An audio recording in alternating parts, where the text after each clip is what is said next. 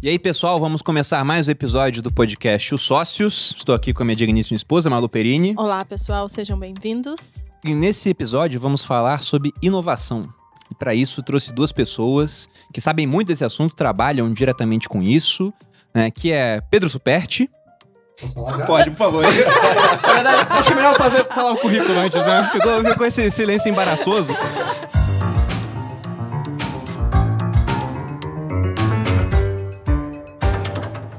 Mas o Pedro ele é especialista em marketing de diferenciação, criador do método Fator X, que é voltado para diferenciação e posicionamento de empresas, palestrante de temas como publicidade, marketing, liderança, empreendedorismo e autor do livro, que inclusive eu tenho, né, recebi de presente, Ouse Ser Diferente. Maravilhoso, pessoal. Boa tarde, boa tarde, galera. Prazer enorme estar aqui, Bruno. Que bom, pô. Ficamos honrados aí com a tua presença. Tava comentando com a Malu que você tava lá para ser chamado desde o início, mas eu pensava, o Pedro mora fora de São Paulo. E não mora, mora aqui. Achei que ele morava lá Quase longe. nosso vizinho, que daqui a pouco vai deixar de ser, mas enfim. É É. porque o DDD era 51, eu falei, não é São Paulo, vou, vou deixar pra chamar depois. E estamos também com Marcelo Toledo, fundador e co-CEO da Clivo, uma startup do segmento de saúde, Health Tech, ex-diretor de engenharia do Nubank, host do podcast Excepcionais, autor do livro Dono, um caminho revolucionário para o sucesso da sua empresa. Valeu, um prazer estar aqui com vocês. Seja bem-vindo. Uma honra. Pô, que bom, Marcelo. Gente, eu queria que você começasse falando sobre isso, diretor de engenharia do Nubank. Como assim engenharia do Nubank? Cara, o Nubank é uma empresa de tecnologia, né? E, e- e- e como poucas... Ex-diretor, melhor falando, né? É, poucas pessoas sabem, mas o Nubank, desde que começou, o idioma oficial era inglês.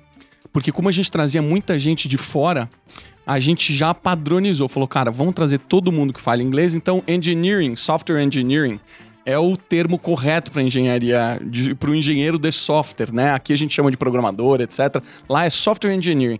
Então, tudo lá é inglês. Então, engenharia vem de engineering department, entendeu? Você tava olhando assim, você vai construir prédios?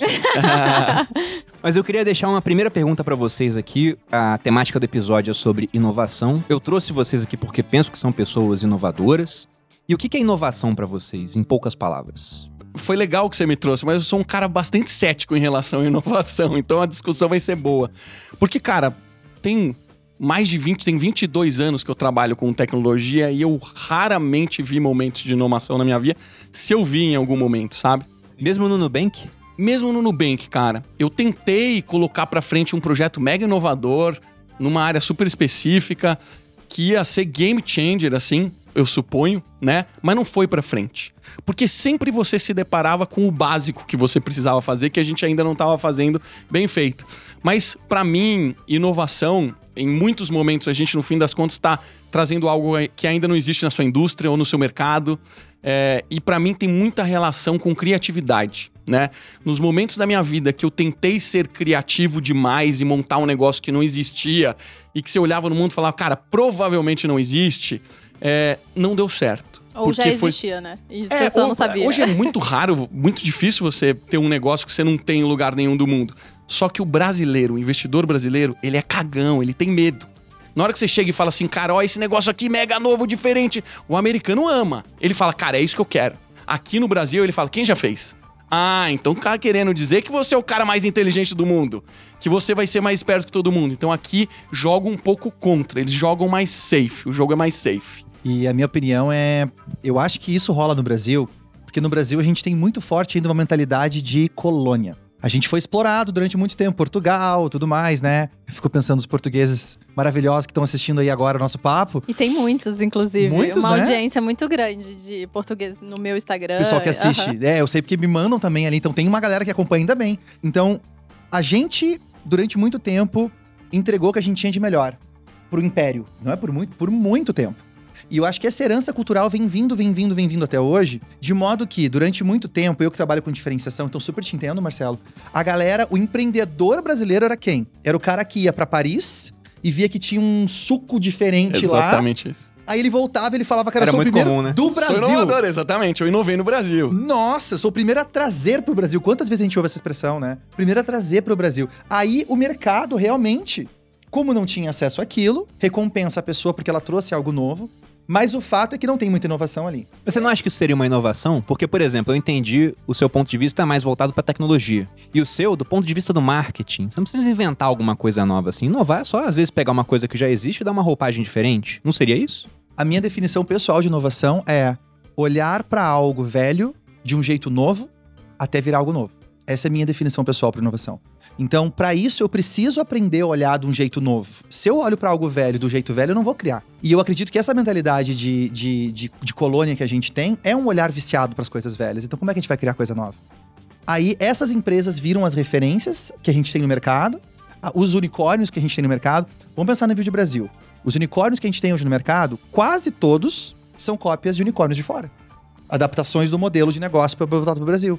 Então, aí a gente fica numa dicotomia, porque, cara, ou eu crio o novo, mas não posso criar porque não vão comprar, mas em compensação, como não compram, também ninguém cria o novo. Uhum. E a gente fica nisso. E na minha opinião, a gente continua sendo colônia em muitos níveis, ainda, até hoje. Porque o cagão, cara, você tirou a palavra da minha boca. O que tem de investidor cagão, Cagão demais. que ele gosta de arrotar pros outros que ele é inovador. É. Ah, olha aqui meu portfólio, tal, fui na empresa tal, empresa tal, empresa tal. Mas quando você vai conversar ou vai ver no papel mesmo, cara, ele é muito conservador. Porque é questão do dinheiro acabar, enfim. Mas eu acho que essa, essa Bruno, respondendo a pergunta, talvez seja um. A gente pode falar do sintoma, que é o que a galera nota, é o que tá na superfície. Mas se a gente descer pra raiz do problema, é muito mais profundo. É uma questão que tá no nosso inconsciente, né? No nosso arcaico que vem carregando, que a gente nem nota. A gente nem nota. Então vai indo, vai criando. Eu e o Marcelo somos amigos de muitos anos. A gente foi criado dentro do mercado que a gente foi. As nossas referências, o estilo de jogo e tudo mais, a gente comprou essas regras e nem percebe isso. Uhum. Então, olha a importância de ter um casal maluco que lança um podcast é, de um jeito que é diferente do que a galera faz, pra poder olhar e falar: cara, mas peraí, mas tem como fazer diferente então, né? Como é que a gente faz pra ter esse olhar novo? Porque se eu tenho um olhar velho, a gente não inova nunca. É, eu ia falar exatamente isso, que eu acho que talvez a nova geração consiga romper um pouco essa barreira, mas mesmo sendo jovem, eu me sinto ainda total nessa, nessa, nesse enquadrado aí, porque eu, eu tenho medo, né? De arriscar. Pra que arriscar? É, um podcast é tranquilo. não, a gente não tá jogando muita coisa, não tá colocando muita coisa em jogo. Mas de fato, é, você vai arriscar ainda mais eu e o Bruno, que estamos, somos jovens ricos agora, né? A gente tá Tem pouca construindo. experiência nisso de ser rico. Tem dá várias gafes ainda. É verdade. Entendeu? Isso é inovação? Mas a gente engana bem, amor. Eu acho que é, a gente engana bem. A gente, a gente engana bem, assim. Mas sobre essa questão, quando você falou de, de startup, e o Marcelo, né, fundador de, de uma startup, o que me veio na cabeça é uma estatística que eu vi há pouco tempo. Relativamente, assim, foi no final do ano passado, quando eu estava olhando o marco legal das startups aqui no Brasil. Isso também puxa para o que você disse da dificuldade de inovar aqui no Brasil, você falou também, de costuma pegar as coisas de fora e importar. E eu fui olhar a quantidade de startups que a gente tem unicórnios aqui no Brasil. Isso mudou, é de dezembro, então para agora devemos ter mais. Só que a gente tinha 12 unicórnios aqui. Unicórnios, para quem não sabe, são startups que chegam a valer um bilhão de Eu dólares, já né? ia perguntar. E todo mundo pensa, nossa, o Brasil é o país do empreendedorismo. 12 startups de um bilhão de dólares. A Estônia tem cinco startups. A gente tem 12? Temos 12. Eles têm cinco. Aí você pensa, ó, o Brasil tá dando goleada na Estônia, só que a Estônia tem 1,3 milhão de pessoas. então, você faz a Quanto conta tem aqui. o Brasil? 20? A gente tem 210 milhões, 210. né? Pronto. Então você faz a conta lá, uma startup para cada 260 mil pessoas. Aqui, né, uma startup para milhões de pessoas, muitas. Por que, que é tão difícil aqui no Brasil a gente ver essas inovações? A gente importa lá de fora, mas qual é a dificuldade que tem de transformar isso em realidade? Por que, que isso acontece, na opinião de vocês? Eu acho que um dos grandes motores de, da gente alavancar, um negócio que eu presto muita atenção, é investimento, né? Então, dezembro de 2019, eu saí com o meu cofundador, o André, pra gente buscar investimento. Então, fomos rodar os investidores, conversar com os investidores. Só um adendo aqui. Aqui no Brasil, é uma startup para cada 17,5 milhões de pessoas. Fiz a conta. Caramba, impressionante. Pois é. E aí uma pergunta que eu sempre faço, fazia para os investidores nesse, nesse papo que eu rodei, era onde vocês estão alocando o dinheiro de vocês? Porque normalmente existe um segmento, né? Pô, a gente está investindo em fintech, a gente está investindo em saúde, a gente está investindo nisso. E foi assim, 90% deles falaram assim, ó, a gente está alocando a maior parte dos nossos recursos em saúde. Então quando eu escuto um negócio desse, o que, que eu tô prestando atenção? O que, que eu tô ouvindo? Que daqui a 7, 8 anos da data do, do 2019, a gente vai começar a ver os primeiros unicórnios da área da saúde. 2013, quando o Nubank lançou e a gente pegou o primeiro round de investimento, hoje o Nubank já está com 35 milhões de clientes. Já é o banco maior banco digital do mundo. Não é o que mais fatura. A estratégia dele foi construir base para depois agregar valor. Então são estratégias diferentes de um C6 Bank ou de alguém de uma XP que começou de cima e agora vai ter que pulverizar. Então são jogos diferentes. Então, respondendo a sua pergunta de forma mais objetiva, né? Eu acho que se a gente não tem investimento, leva mais tempo. Por que, que o Silicon Valley se desenvolveu? Porque tem muito dinheiro. O que move o mundo é dinheiro. Vocês, melhor do que ninguém, sabem disso. E o Brasil, a gente ainda conta numa mão, Série A. Quem não sabe o que é Série A, né? Normalmente é o segundo investimento de uma startup. Começa no seed, às vezes começa no anjo, aí vem pro seed, depois Série A. E aí segue a sopa de letrinhas. A, B, C, D. Por que, que é encadeado assim? Porque você, como investidor, define o seu limite de risco. Se você quer tomar muito risco, vai no começo, porque sua chance de multiplicar 100 vezes o seu capital é grande. Agora, se você não quiser tomar risco, vai lá em cima, só que você vai pagar mais caro. No Brasil, para Série A, a gente tem 3, 4 que você pode considerar, ó, esses são sérios. Vai para os Estados Unidos para ver quantas centenas tem. porrada. Então, para mim, também falta dinheiro.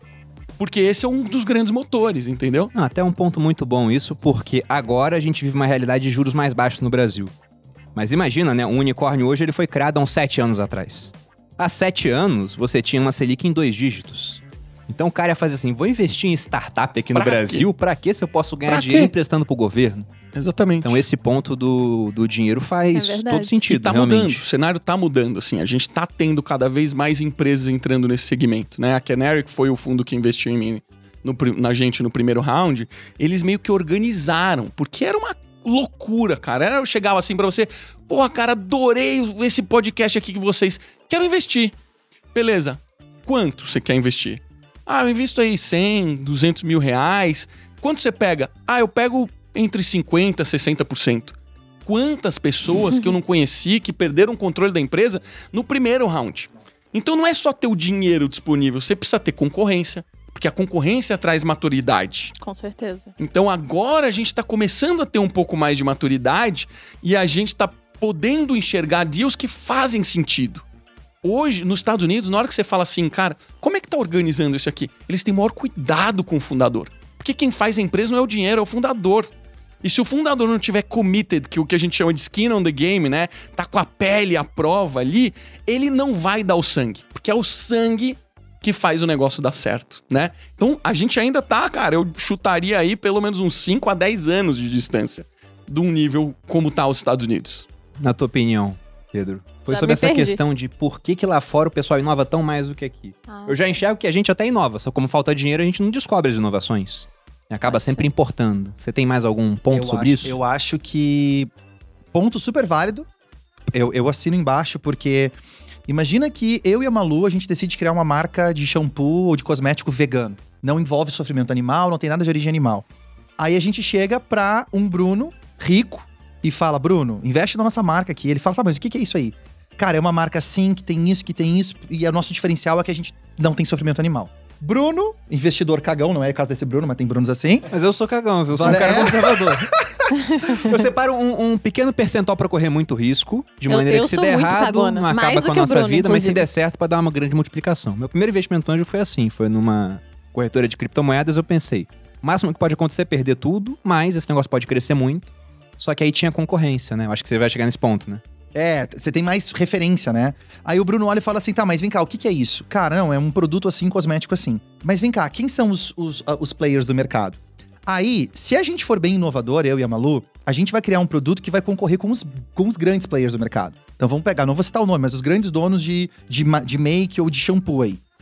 Aí, se você olhar, se você olhar pra eles, você vai falar. O Bruno vai falar, cara, só um pouquinho. O custo desses caras pra produzir isso aqui, a margem é tanto. Vocês estão me apresentando um negócio que o custo pra vocês fazerem um negócio desse é muito maior. Por quê? Porque a gente não tem economia de escala e não usa os insumos que eles usam já, porque a gente é contra isso. A gente quer criar um negócio novo. Aí o Bruno fala: não, então faz o seguinte: criem um negócio que seja tão eficiente ou tão lucrativo quanto esse negócio e depois vem falar comigo. Aí já não é mais vegano, já não é mais. Porque já não dá. Matou! Matou a inovação, né? Matou a inovação. En- Então, essa questão da grana, nesse ponto, é importante. Eu queria trazer um outro ângulo, Bruno, também, que casado com isso, que nesses 20 anos eu vejo acontecer demais, que é o seguinte: é, falta, muitas vezes, visão pro empreendedor.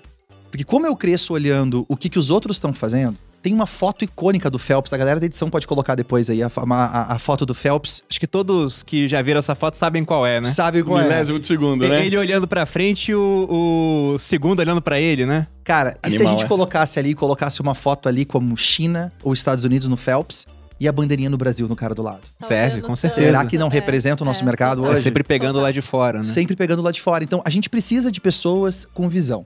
Visão é o Pedro Álvares Cabral pegar e juntar um bando de maluco lá, porque não tinha LinkedIn. Como é que você achava os caras pra entrar no barco na época lá, né? você pegava e falava, galera, o negócio é o seguinte, eu tô querendo ir pra um... pra Índia, Um lugar aí. pra uma Índia, rolou um papo aí de uma Índia, diz que lá é top. Se vocês quiserem entrar comigo, vamos entrar comigo.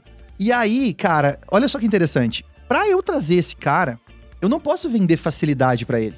A facilidade eu vendo quando eu tô com um negócio mais amadurecido. Aí eu Sim. trago a pessoa que é segurança. No começo, na fase exploratória, que a gente vai entrar num barco e vai criar um negócio novo, eu tenho que trazer os exploradores junto comigo. A galera que. Ô, galera, talvez a gente passe fome, talvez tenha uma diarreia no, no barco, talvez tenha alguma doença, mas quando a gente chegar, Aí. o negócio vai ser incrível. E o que eu sinto hoje, falando de visão, é, número um, a gente tem poucos empreendedores, tá crescendo muito, mas tem poucos empreendedores com visão de novos continentes. Cara, assim, ó, eu quero sentar, o Marcelo me falar e eu fico babando, falo, velho, como é que você pensa nessas ideias, cara? Como é que você vê isso? A gente precisa disso, mesmo que não seja viável. O fundador da Netflix, o Hastings, né? Reed Hastings, é. Reed Hastings, ele tem uma frase que ele fala: todo negócio que tem um impacto gigantesco é inviável no começo. Muito Você já bom. viu? Então, como é que eu faço pra poder criar um negócio de impacto global, real, sendo lucrativo desde o começo? Não tem como. Não, e vai demorar muito pra ser E vai lucrativo. demorar muito. Não, Nubank, por exemplo, É. é um baita É. exemplo disso. A Mas a- Amazon. A Amazon demorou um tempão. A Amazon é inovadora. Todo mundo sabe que a Amazon é inovadora. Demais. O que pouca gente sabe, é hoje criticam o Jeff Bezos, né, bilionário malvadão. Em 2001, o cara quase quebrou. Eu li aquele livro do Jeff Bezos, na loja, é, A Loja de Tudo, onde fala da trajetória dele. Pouca gente sabe que, primeiro, ele, o nome dele, Bezos, né, inclusive quem for corrigir minha pronúncia, lê a primeira página do livro, está lá a pronúncia correta e é essa, tá? Chupa. É, chupa. Só que... O que é isso, Goludinho? Por- é porque já foi muito corrigido por, por pessoas que não leram o livro, nervoso, entendeu? gente. Não venham inovar por aqui. Pois é. Mas lá no livro, o engraçado é que conta a trajetória dele e ele vendia no começo com preços tão baixos que muitas vezes não tinha lucro. Ele fazia questão de ter o preço sempre mais baixo, a ponto de desenvolver o hábito na gente de comprar sem olhar preço hoje em dia. Você quer comprar um livro, você vai na Amazon e compra na hora, porque você sabe que talvez o preço não seja o melhor, mas vai estar entre os melhores. Só que ele conseguiu inovar porque tinha muito capital antes da bolha dos anos 2000, 2001. Na hora que veio a bolha, as ações caíram pra caramba e ele quase quebrou. E teve um analista americano, inclusive, não vou me lembrar o nome do cara, que ele falou que a Amazon ia quebrar em não sei quanto tempo. O Jeff Bezos perseguiu o cara, ele acabou com a carreira do cara. Porque no mercado financeiro é diferente do, do mundo, sei lá, de uma previsão do tempo, né? Se eu faço uma previsão do tempo, o tempo não vai mudar por conta da minha previsão. Mas Ah, se eu sim. sou um analista com muito público e faço uma previsão de que a Amazon vai quebrar, de repente um cara que emprestar dinheiro pra Amazon, que investir nas ações, quer Deixa. participar de uma subscrição, Foi o tipping point pra ele. é, Esse cara muda de Desistir. ideia. Ele fala, poxa, não vou mais entrar na Amazon, a Amazon vai quebrar. Então já fez perseguir o cara. Ele não quebrou em 2001 e depois ele teve mais tempo. Acabou que a Amazon se tornou uma das empresas mais inovadoras do mundo. Lançou Kindle, Alexa agora, né? Amazon Prime, etc. E hoje é uma das empresas mais valiosas. Mas quase que a inovação dele ficou pelo caminho por conta de, de dinheiro, por conta de crise. E tem uma frase, eu postei hoje essa frase, inclusive, que eu amo essa frase do, do Jeff Bezos, que é o seguinte: a sua, a sua margem é o meu diferencial. Essa frase é ótima. Eu amo essa frase porque explica muito o que, que é esse mundo de startup, né? Que as pessoas, quando eu vejo assim, o pessoal fala assim: ah, mas o Nubank não dá lucro, vocês vão quebrar. Outro dia, um, um primo meu chegou e falou assim: pô, será que eu posso deixar meu dinheiro aí? Vi aqui uma matéria dizendo que ele vai quebrar. Aí eu dei uma respirada a fundo e falei assim: cara, as pessoas não entendem ainda. Eu não entendia durante um tempo. A ideia Você do mudou minha visão projeto. sobre isso, sabia? Lá com o Joel em Santos, aquela conversa. Eu lembro que a gente falou sobre isso, né? Foi. Faz muito sentido. Cara, a gente, quando sentava pra fazer planejamento, a gente falava assim, cara, beleza, podemos ficar positivo? Podemos. É uma opção. A gente vai decidir. Mas, se a gente ficar no break-even, ao invés da gente crescer assim, a gente vai crescer assim. Mas, se a gente ficar negativo, a gente vai crescer assim. Então o Nubank falou, cara, eu vou crescer assim. O último round do Nubank, sei lá, acho que foi 400 milhões de dólares. De uma empresa que vale 25. Faz a conta aí, divide aí, 400 por 25. Vai dar 0,00 alguma coisa. Nem dói. É nada. Tipo assim, 400, 400 milhões de dólares, galera. Quanto isso vira de dinheiro? É muito dinheiro, é 2 bi de real. 2 bi de real você não gasta em seis meses.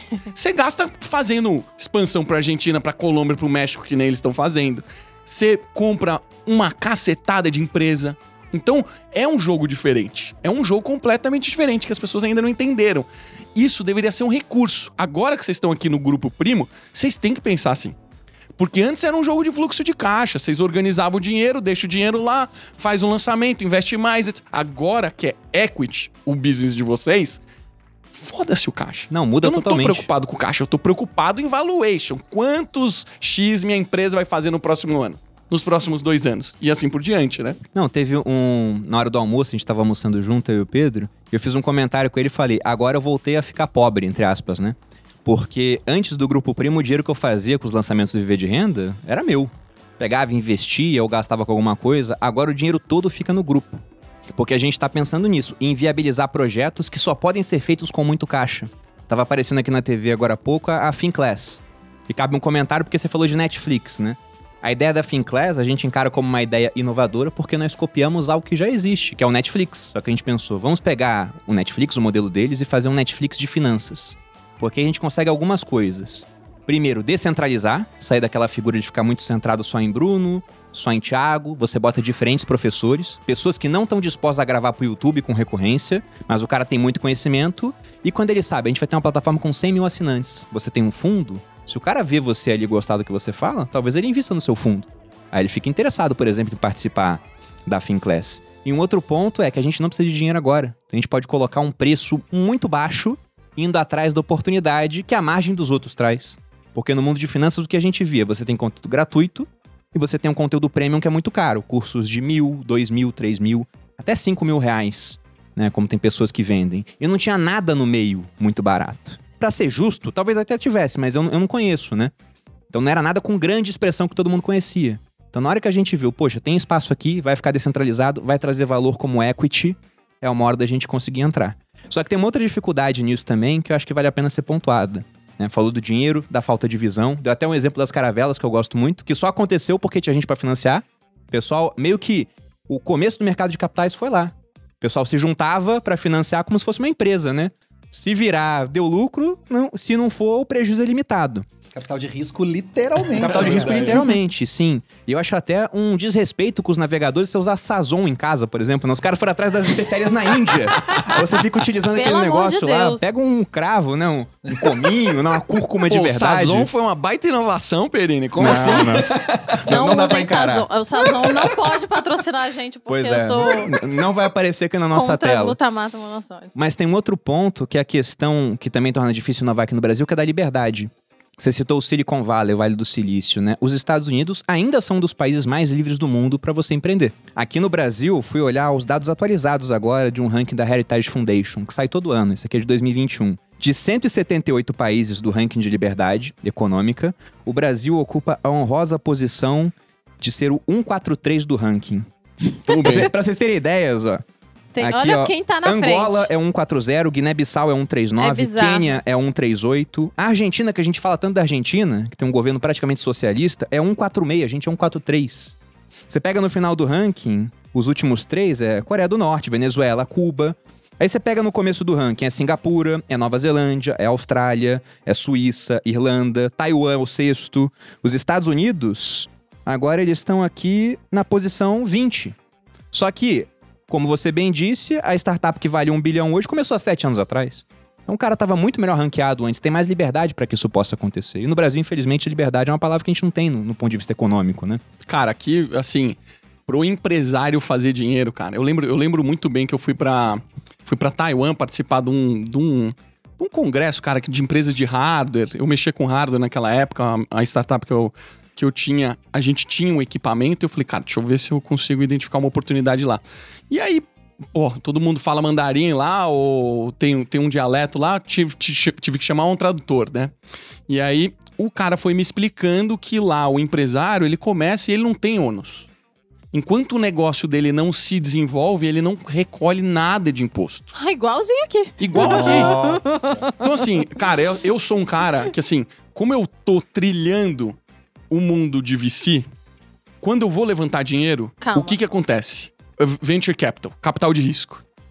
Quando eu vou buscar novo investimento, o que, que eles fazem? Pô, gostei da sua empresa, deixa eu entrar aqui e ver.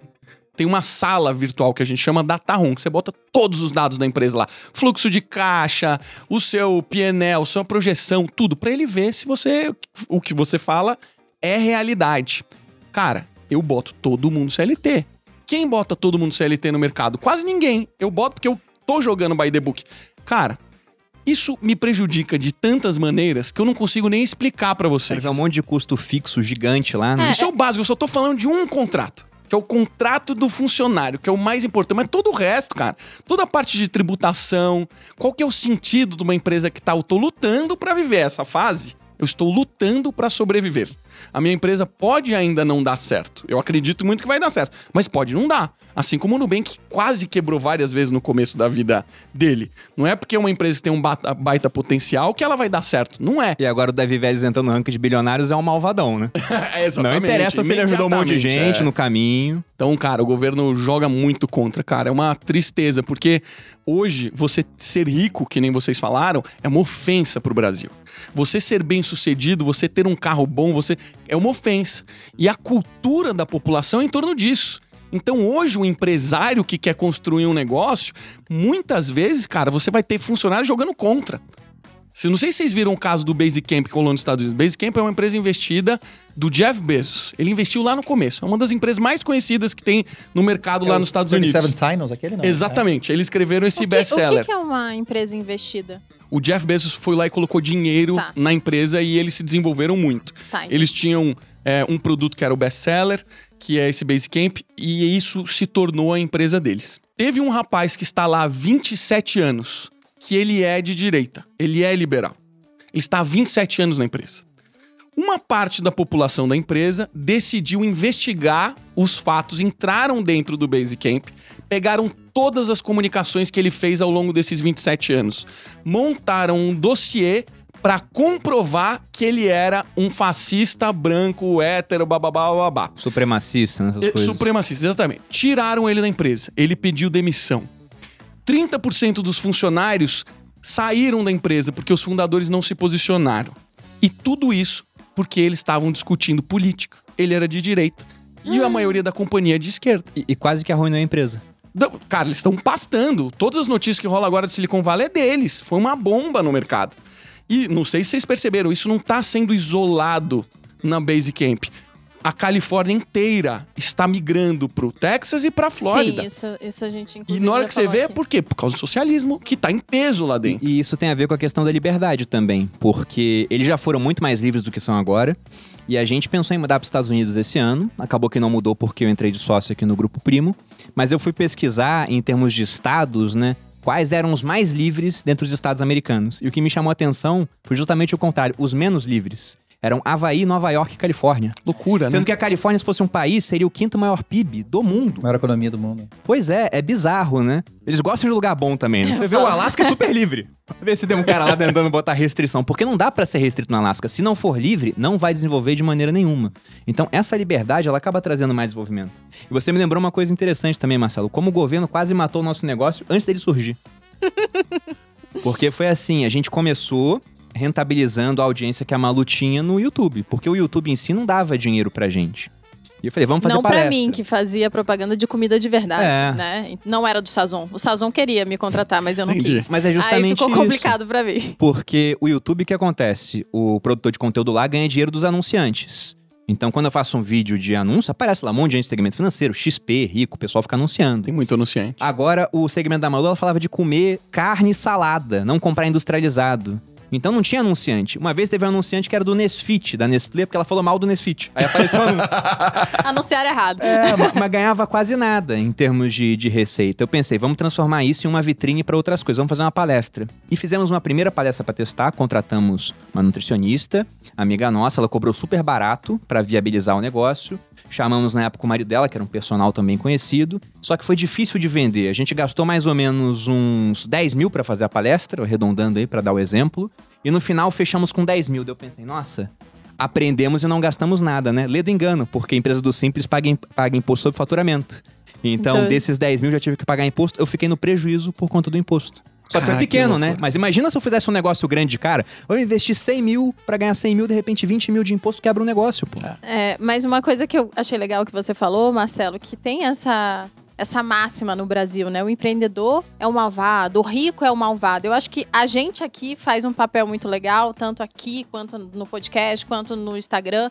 E a gente tenta falar que, na verdade, o empreendedor ele ganha dinheiro porque alguém vê o valor naquilo que ele está propondo a vender, a agregar, né, de alguma forma. Então, na verdade, o empreendedor ele é uma pessoa que está ajudando aquele que tá, que tá pagando ele. A gente. Eu, eu brinco até com as minhas amigas, talvez se eu não fizesse isso, a pessoa ia procurar em outro lugar. Então, se eu vendo materializa, e eu, eu não obrigo ninguém a comprar o materializa. As pessoas compram porque elas querem, porque elas veem valor naquilo que eu vendo e que faz sentido. Então eu tô ajudando, não é? Não ganhou dinheiro de graça, não é? Não é, o uma. ganhar dinheiro, né? É, as pessoas acham que ganhar dinheiro significa tirar dinheiro de alguém. E não é por aí. Não, tem uma máxima na, na escola austríaca de economia que fala que toda troca voluntária gera valor, né? Se eu vou lá e consumo o conteúdo do Pedro, compro o, o fator X, por exemplo, é porque eu acredito que aquilo vai me transformar em alguém melhor, mais capaz de faturar mais. Então, eu quis pagar pro Pedro em troca do conteúdo, e ele quis me oferecer o conteúdo em troca de dinheiro, e no final, ambos saímos satisfeitos, porque do contrário, a troca não aconteceria. Com certeza. Mas se ficou claro, então, aqui, que o governo não ajuda, ele joga, ele joga contra, O né? governo segue a escola austríaca de economia. Exatamente. Ele só quer uma fatia dessa troca aí. Pro lado dele. Só né? que, só que não é uma troca, é uma obrigação, né? É. É, exatamente. Por exemplo, a Só gente tem fala- escolha. É só 40% da fatia, Pois é. não é muita coisa. Quase nada. Ninguém nunca vai ver uma foto da Malu colocando arma na cabeça de alguém falando compra o materializa, porque a gente é muito cuidadoso, isso acontece da arma, mas não há, não há provas garantindo. Depois o povo acha aí Mas- que... Mas no caso do governo, tenta não pagar imposto, você é um criminoso, pô. Então, por conta disso, já tem esse fator de objeção a mais, a gente é menos livre do que outros países, tem essa carga de impostos. Inclusive, a OCDE foi fazer um estudo e viu que de 104 países, o Brasil, em termos de tributar empresas, era o quarto do ranking que mais tributava. Perdia pra Índia, República do Congo e um outro país lá. Mas quase que ganhava desses dois. Se a gente aprovar tributo sobre dividendos, a gente passa pra segundo, só perde pra Índia. Então, o governo não ajuda. É o Brasil nas cabeças. cara. Não, é, a gente- a gente pega pô. pódio. Topo de ranking. Ou a pega gente tá no, no topo de cima ou no topo de baixo. Só invertendo. Infelizmente. Mas pegando que a gente não temos essa ajuda, como que o empreendedor pode se virar? Não só o empreendedor, mas às vezes quem quer empreender, quem quer fazer alguma coisa, pra tentar puxar aquilo que tá sob controle dele, pra conseguir, por exemplo, fazer algo no nicho dele diferente, né? Tentar inovar. Adquirir a visão que você disse, Pedro, por exemplo. Eu acho que tem, tem algo que tá aqui na- ressoando na minha cabeça que casa com esses dois pontos que a gente tá conversando. Pegando o exemplo da 30 Service Signals lá. Esse, esse bafafá que gerou, tá, tá rolando lá. E outros problemas que decorrem, na minha opinião, se eu fosse fazer um diagnóstico, da quebra de valores. E eu acho que esse é um ponto que muitas vezes a gente acaba abrindo mão, acaba não prestando atenção no Brasil, porque a gente tá com foco na técnica da construção do negócio, mas tem problemas no, funda- no- fundamento do negócio. No fundamento dos fundadores. Nos Estados Unidos a gente fala terra da liberdade, né? Os founding fathers, né? A admiração que o povo tem sobre uns, uns homens que se juntaram para fazer um negócio que ia ser bom para todo mundo. Uhum. Quem são os founding fathers do Brasil? Quem que a gente olha com orgulho? A pessoa nem em conhece as Nem figuras, né? Entende? Então, você percebe, o problema vem da, da base. Aí é o seguinte, Tem o É, Bonifácio, mas ninguém conhece a história dele. nós temos umas, umas hoje características na sociedade que eu acho que, que fazem parte da raiz do problema e tem que ser discutido. Por exemplo, nível ético. O nível ético médio do brasileiro, ele é muito baixo. Uhum. Então, Estamos no topo do ranking de novo, olha aí, ó. só top, cara, só top. E aí a gente é, tem um nível ético muito baixo. E é engraçado quando a gente fala sobre isso, porque geralmente eu penso o seguinte, não, peraí, eu, eu não roubo, eu não mato, eu não, eu, eu respeito as pessoas, tipo assim, o celular aqui do Marcelo tá aqui, eu não vou nem pegar o celular do Marcelo, os caras querem falar de mim. Ou seja, eu me nivelo por baixo. Mas faz o gato da TV, é, pega, baixa o e-book sem pagar, é, com- pega o livro, que, assiste o Compra filme o e-book, sem nunca ter reembolso. pago. Reembolso de e-book é de- é a É uma coisa... coisa... maravilhosa, né? De e-book, de livro. Eu tinha um produto também que era Isso um e-book. aconteceu pedia- muitas vezes. A pessoa recebia Acontece o produto todo direto. e pedia o reembolso. Minha filha já tá na tua casa. Já tá no teu computador. E aí pede. E, e acha que tá tudo bem. Por quê? Porque ela nem Pede o tem reembolso, noção ainda do que joga ela no tá grupo de fazendo. WhatsApp Nem com registra. 180 participantes. Isso, exatamente. Cara, quem nunca recebeu? Galera, comenta aqui nos comentários. Quem aqui já recebeu o link no WhatsApp com 138 e-books gratuitos? Né? né? Aí você é tem, mas assim, alguém escreveu aquele livro, É. né? Exato. Cara, eu já recebi o meu livro. Você tem noção do que é isso, cara? De participar em grupo, receber o livro, eu falei. Aí eu olhei e falei, se alguém sabe que eu tô nesse grupo? Porque as pessoas. Mas não, como a Malu tá falando, nem registra que é então, errado. pra quem não sabe, eu vou falar agora na frente do Marcelo e do Pedro, eu leio livros de putaria, né? Que eu chamo carinhosamente de putaria, que é leitura hot. Porque eu tenho dislexia, gosto de ler, é, é legal, enfim, eu Porque leio. ela encontrou que era mais fácil prender a atenção de uma pessoa que tem dificuldade pra ler, que é o dislexo. Legal. Ah. Exato. E aí, é, as pessoas me mandam os links. Eu falo, gente, vamos, vamos por favor comprar, porque é barato, né? É super barato. E ao mesmo tempo você incentiva a pessoa a escrever mais, né? Te- Porque não tem livros muito bons no Brasil, fora do Brasil tem mais. E no Brasil é pouca gente. Por quê? Porque não tem um incentivo. Obviamente tá todo mundo o quê? Pirateando. Isso chama piratear, né? E é exatamente, elas não entendem que é, tá, tá errado. Por causa da média, né? Se a gente olhar pra média, a palavra medíocre vem de média. É a média do que a gente convive. Então a pessoa medíocre é que se encaixa na média. Nós somos medíocres porque eu, Pedro, gosto de pensar que no meu nível de amigos, as pessoas que eu convivo, eu gosto de puxar a média pra cima. Eu tento elevar o papo, eu tento elevar o padrão de, de comportamento. E aí aconteceu o seguinte: eu tenho um sócio norte-americano, o Daniel Dan. Beijo pro Daniel. É, cara, uma vez a gente foi gravar um negócio na Califórnia, lá na Santa Bárbara, e a gente comprou um drone há uns anos atrás. Comprou um drone na Amazon. Aí chegou o drone, e eu olhei pro drone e eu falei assim: era gigante, um monstro assim, né? E eu falei, cara, temos que montar esse drone. Aí o, D- o Daniel falou: peraí que eu vou procurar manual. Eu falei, só um pouquinho. Eu sou brasileiro, cara. Você acha que eu tenho que ler manual pra montar drone, Lá rapaz? não tem Mas isso, tá pô. maluco, cara? Não, não, ele falou, sério? Eu falei, watch and learn. Watch and learn, né, cara? Aí eu fui, Muito bom. fui montar o drone, cara, suor, mas o meu orgulho já tava na reta, eu não ia dar pra trás agora, né? Falei, não, agora eu vou, vou entregar. Montei o drone. Aí daqui um pouco, é, o drone tinha que instalar um negócio no celular e tal, que você, eu lembro que você deslizava pro lado e ele decolava. Aí tinha o hover, ele ficava parado, não, não é? Plainando, sei lá. Aham. Aí vinha com um- umas, umas, umas proteções em volta da hélice. Sabe aquela proteção que tem em volta da hélice, assim? Uhum. Tipo um guardrail, sabe? Um Uhum, negócio assim, uhum. né? Vinha com aquilo e o Daniel falou: Ah, faltou isso aqui. Eu falei: Besteira, cara, Não você precisa. não precisa. Tá louco? E ele falou: Tá, mas não é perigoso? Eu falei: Rapaz, eu fui escoteiro brasileiro.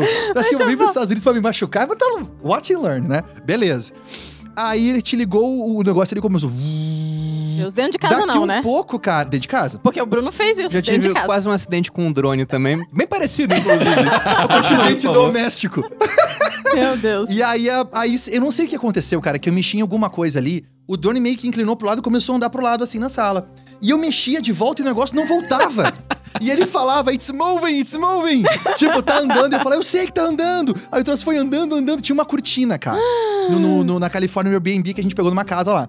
Aí foi andando, andando a cortina, andando a cortina. Daqui a pouco eu falo, não tem jeito. Eu corro em direção ao drone pra segurar o drone e não deu tempo, ele pegou e engatou na cortina. Ah! Pá, pá, pá, pá, Voou pedaços de cortinas. Assim. Virou Lego. Virou, não, cortou, fez um rombo na cortina. Aí eu peguei, corri, segurei o drone na mão e no que eu segurei, cortei o dedo. Ele deu um talhaço ah! Nossa, puf, Começou a escorrer o sangue pela mão é, pe- pelo chão e tal, e, o, tal. e o negócio ainda E o negócio brigando, não, endemoniado, o drone endemoniado, aquele drone lá. Aí eu segurando ele e tal, tal, daqui a pouco a, o Daniel descobre um botão que ele aperta lá, que era o botão Desliga. SWAT, eu acho, você aperta. O Daniel lê o manual e vê que tem o botão de emergência que desliga Eu lá o... enquanto isso. Aí O eu, drone. uh, apagou. Aí eu- ele abaixou, eu olhei pra ele, ele olhou pra mim com um olhar assim, né, cara, de. E aí, cara? E eu falei assim: não fala nada. Qual tua desculpa, né? Não fala nada. E aí, beleza, fui lá, arrumei o dedo tudo mais. Com orgulho mais machucado que a mão, né, cara? Aí daqui a pouco ele fala assim: beleza, vamos gravar, vamos lá. Aí ele falou: a, a nossa gravação tá programada pro domingo, que era o dia seguinte. Depois a gente tinha um monte de cidades que a gente ia dar. Não ia dar tempo de gravar, a gente queria estrear o drone. Aí ele entrou na internet e falou: deixa eu ver a legislação aqui. Cara, 2000 e tanto, sei lá, faz muito tempo. Deixa eu procurar a legislação aqui. Aí ele entrou pra procurar a legislação da cidade de Los Angeles pra identificar o que, que regulamenta o voo de drone. E eu falei assim, Daniel. que regulamento, cara? Isso é um drone, qualquer um voa dentro. Ele falou, não, cara, acho que não. Aí foi indo, indo, indo, ele falou, olhou assim, eu lembro que ele pegou e escorou pra trás da cadeira e falou: Ih, cara, não pode voar. Na época, podia voar de segunda a sexta. Sábado e domingo, que é o dia que a galera vai pra praia, não pode voar na praia o drone. E eu falei assim, ah, eu falei, mas amanhã é o único dia que a gente tem pra voar. Aí eu falei, bom, Daniel, relaxa, velho. Tu acha que vai ter polícia lá monitorando se tá voando com drone ou não? Aí o Daniel olhou pra mim e falou assim: E por que que precisa de polícia? Caraca. É isso. Que choque, né? Cara, ali eu senti o terceiro mundo dentro de mim que a gente não percebe. O nível ético baixo que a gente não percebe. Jeitinho, né? Do jeitinho e, e que só é visível quando eu convivo com outras pessoas que sobem a minha média. Da Malu falar um negócio e eu falar: caraca, eu faço isso que a Malu tá falando. Meu Deus, eu vou parar de fazer. Que até ela falar, eu nunca tinha percebido que eu fazia, né? Eu, Pedro, quando era jovem, cara, a coisa mais normal do mundo era usar o Windows pirateado. Pagava pro cara que fazia o técnico de informática, já vinha ele, o Photoshop, não sei o que, desbloqueado, baixar crack, Bruno. Baixar serial da internet, sabe? Coisas normais que até hoje rolam. Então, eu acho que o que a gente pode tirar do insight disso é, além das técnicas de marketing que eu amo, além das técnicas de gestão que são fundamentais, quanto tempo a gente gasta se tornando um ser humano melhor? Pra eu ser um fundador melhor, um fundador ético, que eu tenho liderança. Pra quando dá um pepino desse na minha empresa, eu sou o que mata no peito. Porque eu, como fundador, um dos principais papéis que a gente tem é o guardião da cultura. E a cultura é a- é- são os valores vividos na prática pelas pessoas. Se eu tenho uma empresa tão dividida com, com- do jeito que tá, assim, a ponto de ter pé de guerra, cara, alguma coisa a gente errou no passado. Ou na seleção, ou a gente fez vista grossa, porque né, tudo dá sinais que ia acontecer. A gente foi. Os le- sócios, dá muito problema entre os sócios. É verdade. Não, isso de cultura tem uma frase, eu não sei quem é o autor dela, mas eu concordo absolutamente, que é cultura é aquilo que acontece quando ninguém tá olhando, né? Ou seja, os caras estão entre eles e tem uma certa cultura da empresa. De fato, isso facilita muito a vida. Porque se você tem lá os princípios bem claros na empresa, não tem dúvida, né? Qual é a direção? Pô, só olha nossos princípios, nossa cultura, é pra cá. É, por exemplo, em direção ao cliente, né? Isso gera um custo invisível que a gente vê com o tempo. Por exemplo, eu tô numa fase espiritual muito mais profunda nos últimos quatro anos. E a galera tem notado muito no meu conteúdo e tudo mais, porque não tem como ser diferente. É, os Beatles, no primeiro álbum dos Beatles, eles faziam música sobre garotas, dar beijo e festa. No último, e na decorrer, no, no- na evolução dos Beatles, eles fizeram músicas como uh, All You Need Is Love. Já tinham ido pra Índia. Imagine já tinham ido pra Índia. Eles viram um mundo que os garotos não viam antes, né? E aí foi abrindo. Então reflete no trabalho que a gente tem. E aí a gente, uma das coisas que a gente implementou, Malu, foi meditação. Toda reunião dentro da empresa de uns meses pra cá, toda reunião dentro da empresa começa com meditação. Porque se a gente vai começar um papo que tem que tomar uma decisão importante, Legal isso. Cara, o mínimo que a gente tem que ter é um alinhamento. Não dá pra chegar o Pedro com os problemas que ele tá trazendo do boleto, da esposa, do não sei, não sei o quê. O Marcelo vir com a questão do carro, do não sei o quê. Cada um chega. Até a gente entrar em sintonia, já tá no final da reunião. Então a gente começou a implementar isso. Antes da reunião, todo mundo para sozinho e e faz em isso? grupo. Em grupo? Em grupo. Pra Sempre poder tem- focar nos assuntos da reunião. Sempre tem alguém que lidera e Gente, fala. que difícil. Eu não consigo fazer nem sozinha, que gerar em grupo. É, a Renata é igual você, ela não, cons- não, não consegue se senhora, concentrar. eu Tem muita difícil. dificuldade. Mas também nunca tentei demais. E esse é é um ponto. Eu sempre penso isso. Às vezes eu falo, ah, não consigo. Não, peraí. Quanto eu tentei disso? Mas o quanto pouco. a Malu tá inserida no meio que puxa, puxa a média dela Pois pra é. cima, que treina e pratica isso, né? É. E não é um negócio assim, vamos ficar três horas meditando. Não, é um minutinho. Mas isso ajudou, tipo, nessa, nessa visão de coisas novas a serem feitas? Então, tá ajudando. Tem um- vários exemplos que eu posso citar, tá ajudando. Mas eu queria. O, o ponto que eu queria trazer é o custo escondido que a gente não previa. A galera que pediu demissão porque não concorda. Porque se achou opri- op- oprimido contra a minha crença religiosa. Contra a minha visão de mundo. E, cara, eu juro. Que é muito doido, porque meditação, né? Não é você com você mesmo. Basicamente Não é tem a ver isso. com religião, É que né? tem muita gente que mistura meditação com religião. E a, e a religião aqui no Brasil, às vezes, são muito radicais, né? Elas criticam muito outras práticas. Eu lembro que eu treinava crossfit num lugar que chamava-se Templo SA. E o pastor se deu o direito de falar assim: pô, aquilo ali, templo, só vejo uns homens fortes entrando, umas mulheres de shortinho pequeno, aquilo ali é o templo do Satanás. SA, Satanás. O SA era sucesso absoluto. Veio uma um- senhorinha, a gente tava lá treinando, suado, morrendo. porque Podia ser empresa sociedade anônima também, né? Podia ser uma SA. Cara, me chega uma Eu senhora achei que era isso. na entrada do CrossFit pregando: "Vocês, a gente o pastor disse que vocês são o templo do Satanás, que pouca vergonha, não sei o que lá". Até a gente explicar pra senhorinha que não era templo de Satanás, que era crossfit, mulher indignada. indignada. Então, religião aqui no Brasil faz lavagem cerebral. A ponto que as pessoas começam a entender esse tipo de conflito, né? A gente fazia um negócio muito parecido no, no Nubank, que são, eu não lembro qual é a metodologia, são sete princípios, assim, que cada reunião que você faz, você faz um check-in. Mas é um check-in é sobre você. Como você tá se sentindo, maluco? Faz seu check-in. Como você tá se sentindo? Pô, tô me sentindo isso, pô, aconteceu isso na minha vida. Amém. Porque lá era inglês, né? Tô dentro. terminava a reunião, precisava sair, você fazia "Che- I'm checking out. Às vezes você precisa sair mais cedo, etc. Isso faz com que você sete o seu modo de presença para aquela reunião. E você sabe que você tá mais delicada hoje porque você aconteceu alguma coisa com você. Pô, o Perini tá empolgadaço por causa disso. Superti tá empolgadaço porque ele fechou o negócio. Pô, o Toledo tá passando por uma dificuldade. Você já calibrou o nível da reunião. Você já sabe como você vai conduzir Como aquilo. lidar com cada um, né? Porque e, e isso é legal a gente falar, porque eu acho que tem inovação, tem um, tem um algo em comum a todos. Vem das pessoas. E a gente precisa saber separar o que, é inovação isolada na mão de uma pessoa na inovação em grupo. Porque quando a gente está falando de grupo, no seu caso, que você está falando vocês aqui, que tem um monte de gente, você trabalhar sozinho é a coisa mais fácil do mundo. Bota aqui 15 pessoas para detalhar um problema e pensar em soluções possíveis Ninguém vai concordar na solução. É um primeiro ponto, né? começa daí. Por isso que tudo que a gente fala hoje no Silicon Valley de como organizar as empresas é sobre relações humanas. Como a gente bota seres humanos diferentes, de histórias diferentes, diversos, para trabalharem num problema em comum. Como você se apaixona pelo problema e você consegue trabalhar com pessoas que pensam diferente de você. E isso não é trivial, porque a gente foi programado pra ser resistente. O próprio Brasil, né, cara? A gente faz um monte de merda. Não, mas eu não fiz. Lá em casa, cara, caiu um negócio, quebrou no chão. A primeira reação da, da, da nossa secretária lá é falando, não fui eu. Eu falo, não tem problema, pode ser você, pode quebrar 10 mil vezes, não tem problema nenhum. Só que isso tá instalado na cabeça dela A BIOS dela. a BIOS dela tá instalado que aquilo ali não pode acontecer, que senão ela vai ser demitida, entendeu? Então, inovação tem muita relação com isso. Eu entrevistei semana passada um cara que ele faz muito bem inovação. Ele criou um Segway. Segway, pra quem não sabe, é aquele negocinho que os seguranças andam no shopping. Ele criou o Segway. Ele desenvolveu o hardware de um Segway. Um Segway. Ele é brasileiro, esse menino. Ele acabou de desenvolver uma prancha de surf que flutua na água. Ele é um engenheiro de hardware. Pergunta- Toda, toda prancha de surf flutua na água.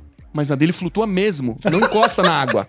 Ah, fica acima da água. É, ele tem uma. Ele tem uma. Que eu falei, essa ele tem uma é óbvia. propulsão.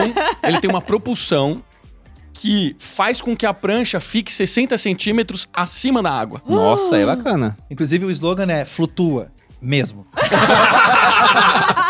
Mas o que, que eu tô falando? Por que, que eu coloquei o exemplo dele especificamente? Esse menino é extremamente inovador. Ele não fez nada de diferente que alguém já não tenha feito. Mas ele construiu do zero. Então ele já foi inovador por si só. Ele foi trabalhar, sabe aonde? Na Yellow. Yellow dos patinetes. Foi pra China para desenvolver o patinete elétrico da Yellow. Só que ele descobriu que ele é bom do zero a um. Ele é bom em construir o começo, ele não é bom de operar. Então a gente, esse negócio que a gente tava falando aqui, a gente precisa entender quais são, qual é o nosso papel na inovação. O seu papel é levar do 0 a 1 ou do 1 ao 10?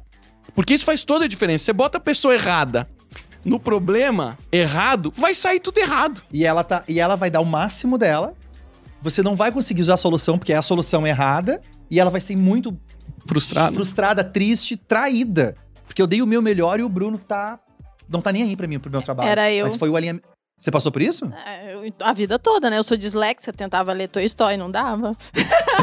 eu, eu sou dislexa, tentava fazer- passar no concurso público, não conseguia. S- Sabe aquela instrução na prova do Enem? Leia primeiro toda a prova e depois começa a resolver? Eu nunca li. nunca Eu toda a prova. fazia isso eu nunca não. li todo o Enem. Porque eu, eu tenho dificuldade de ler, então eu leio mais devagar. Depois a gente descobriu que quem tem dislexia de fato tem tipo uma hora mais pra fazer a prova, É, né? é porque eu não era gente não sabia, ela não diagnosticada. tinha o diagnóstico eu na não tinha época. de- o diagnóstico na época. Eu fui diagnosticada só com 28 anos. Então, eu não sabia. Se eu tivesse, eu levaria lá e falava, gente, então, preciso de uma... Ou alguém pra ler a prova pra você. Porque, já que a gente tá falando da dislexia, inclusive, a gente vai ter que fazer um podcast sobre isso. Porque toda vez eu falo, e aí o pessoal, ai, fala mais, porque eu quero... Será que eu sou disléxico, né? E tem muita gente, mas não é tanta gente assim. Às vezes você só é burro mesmo.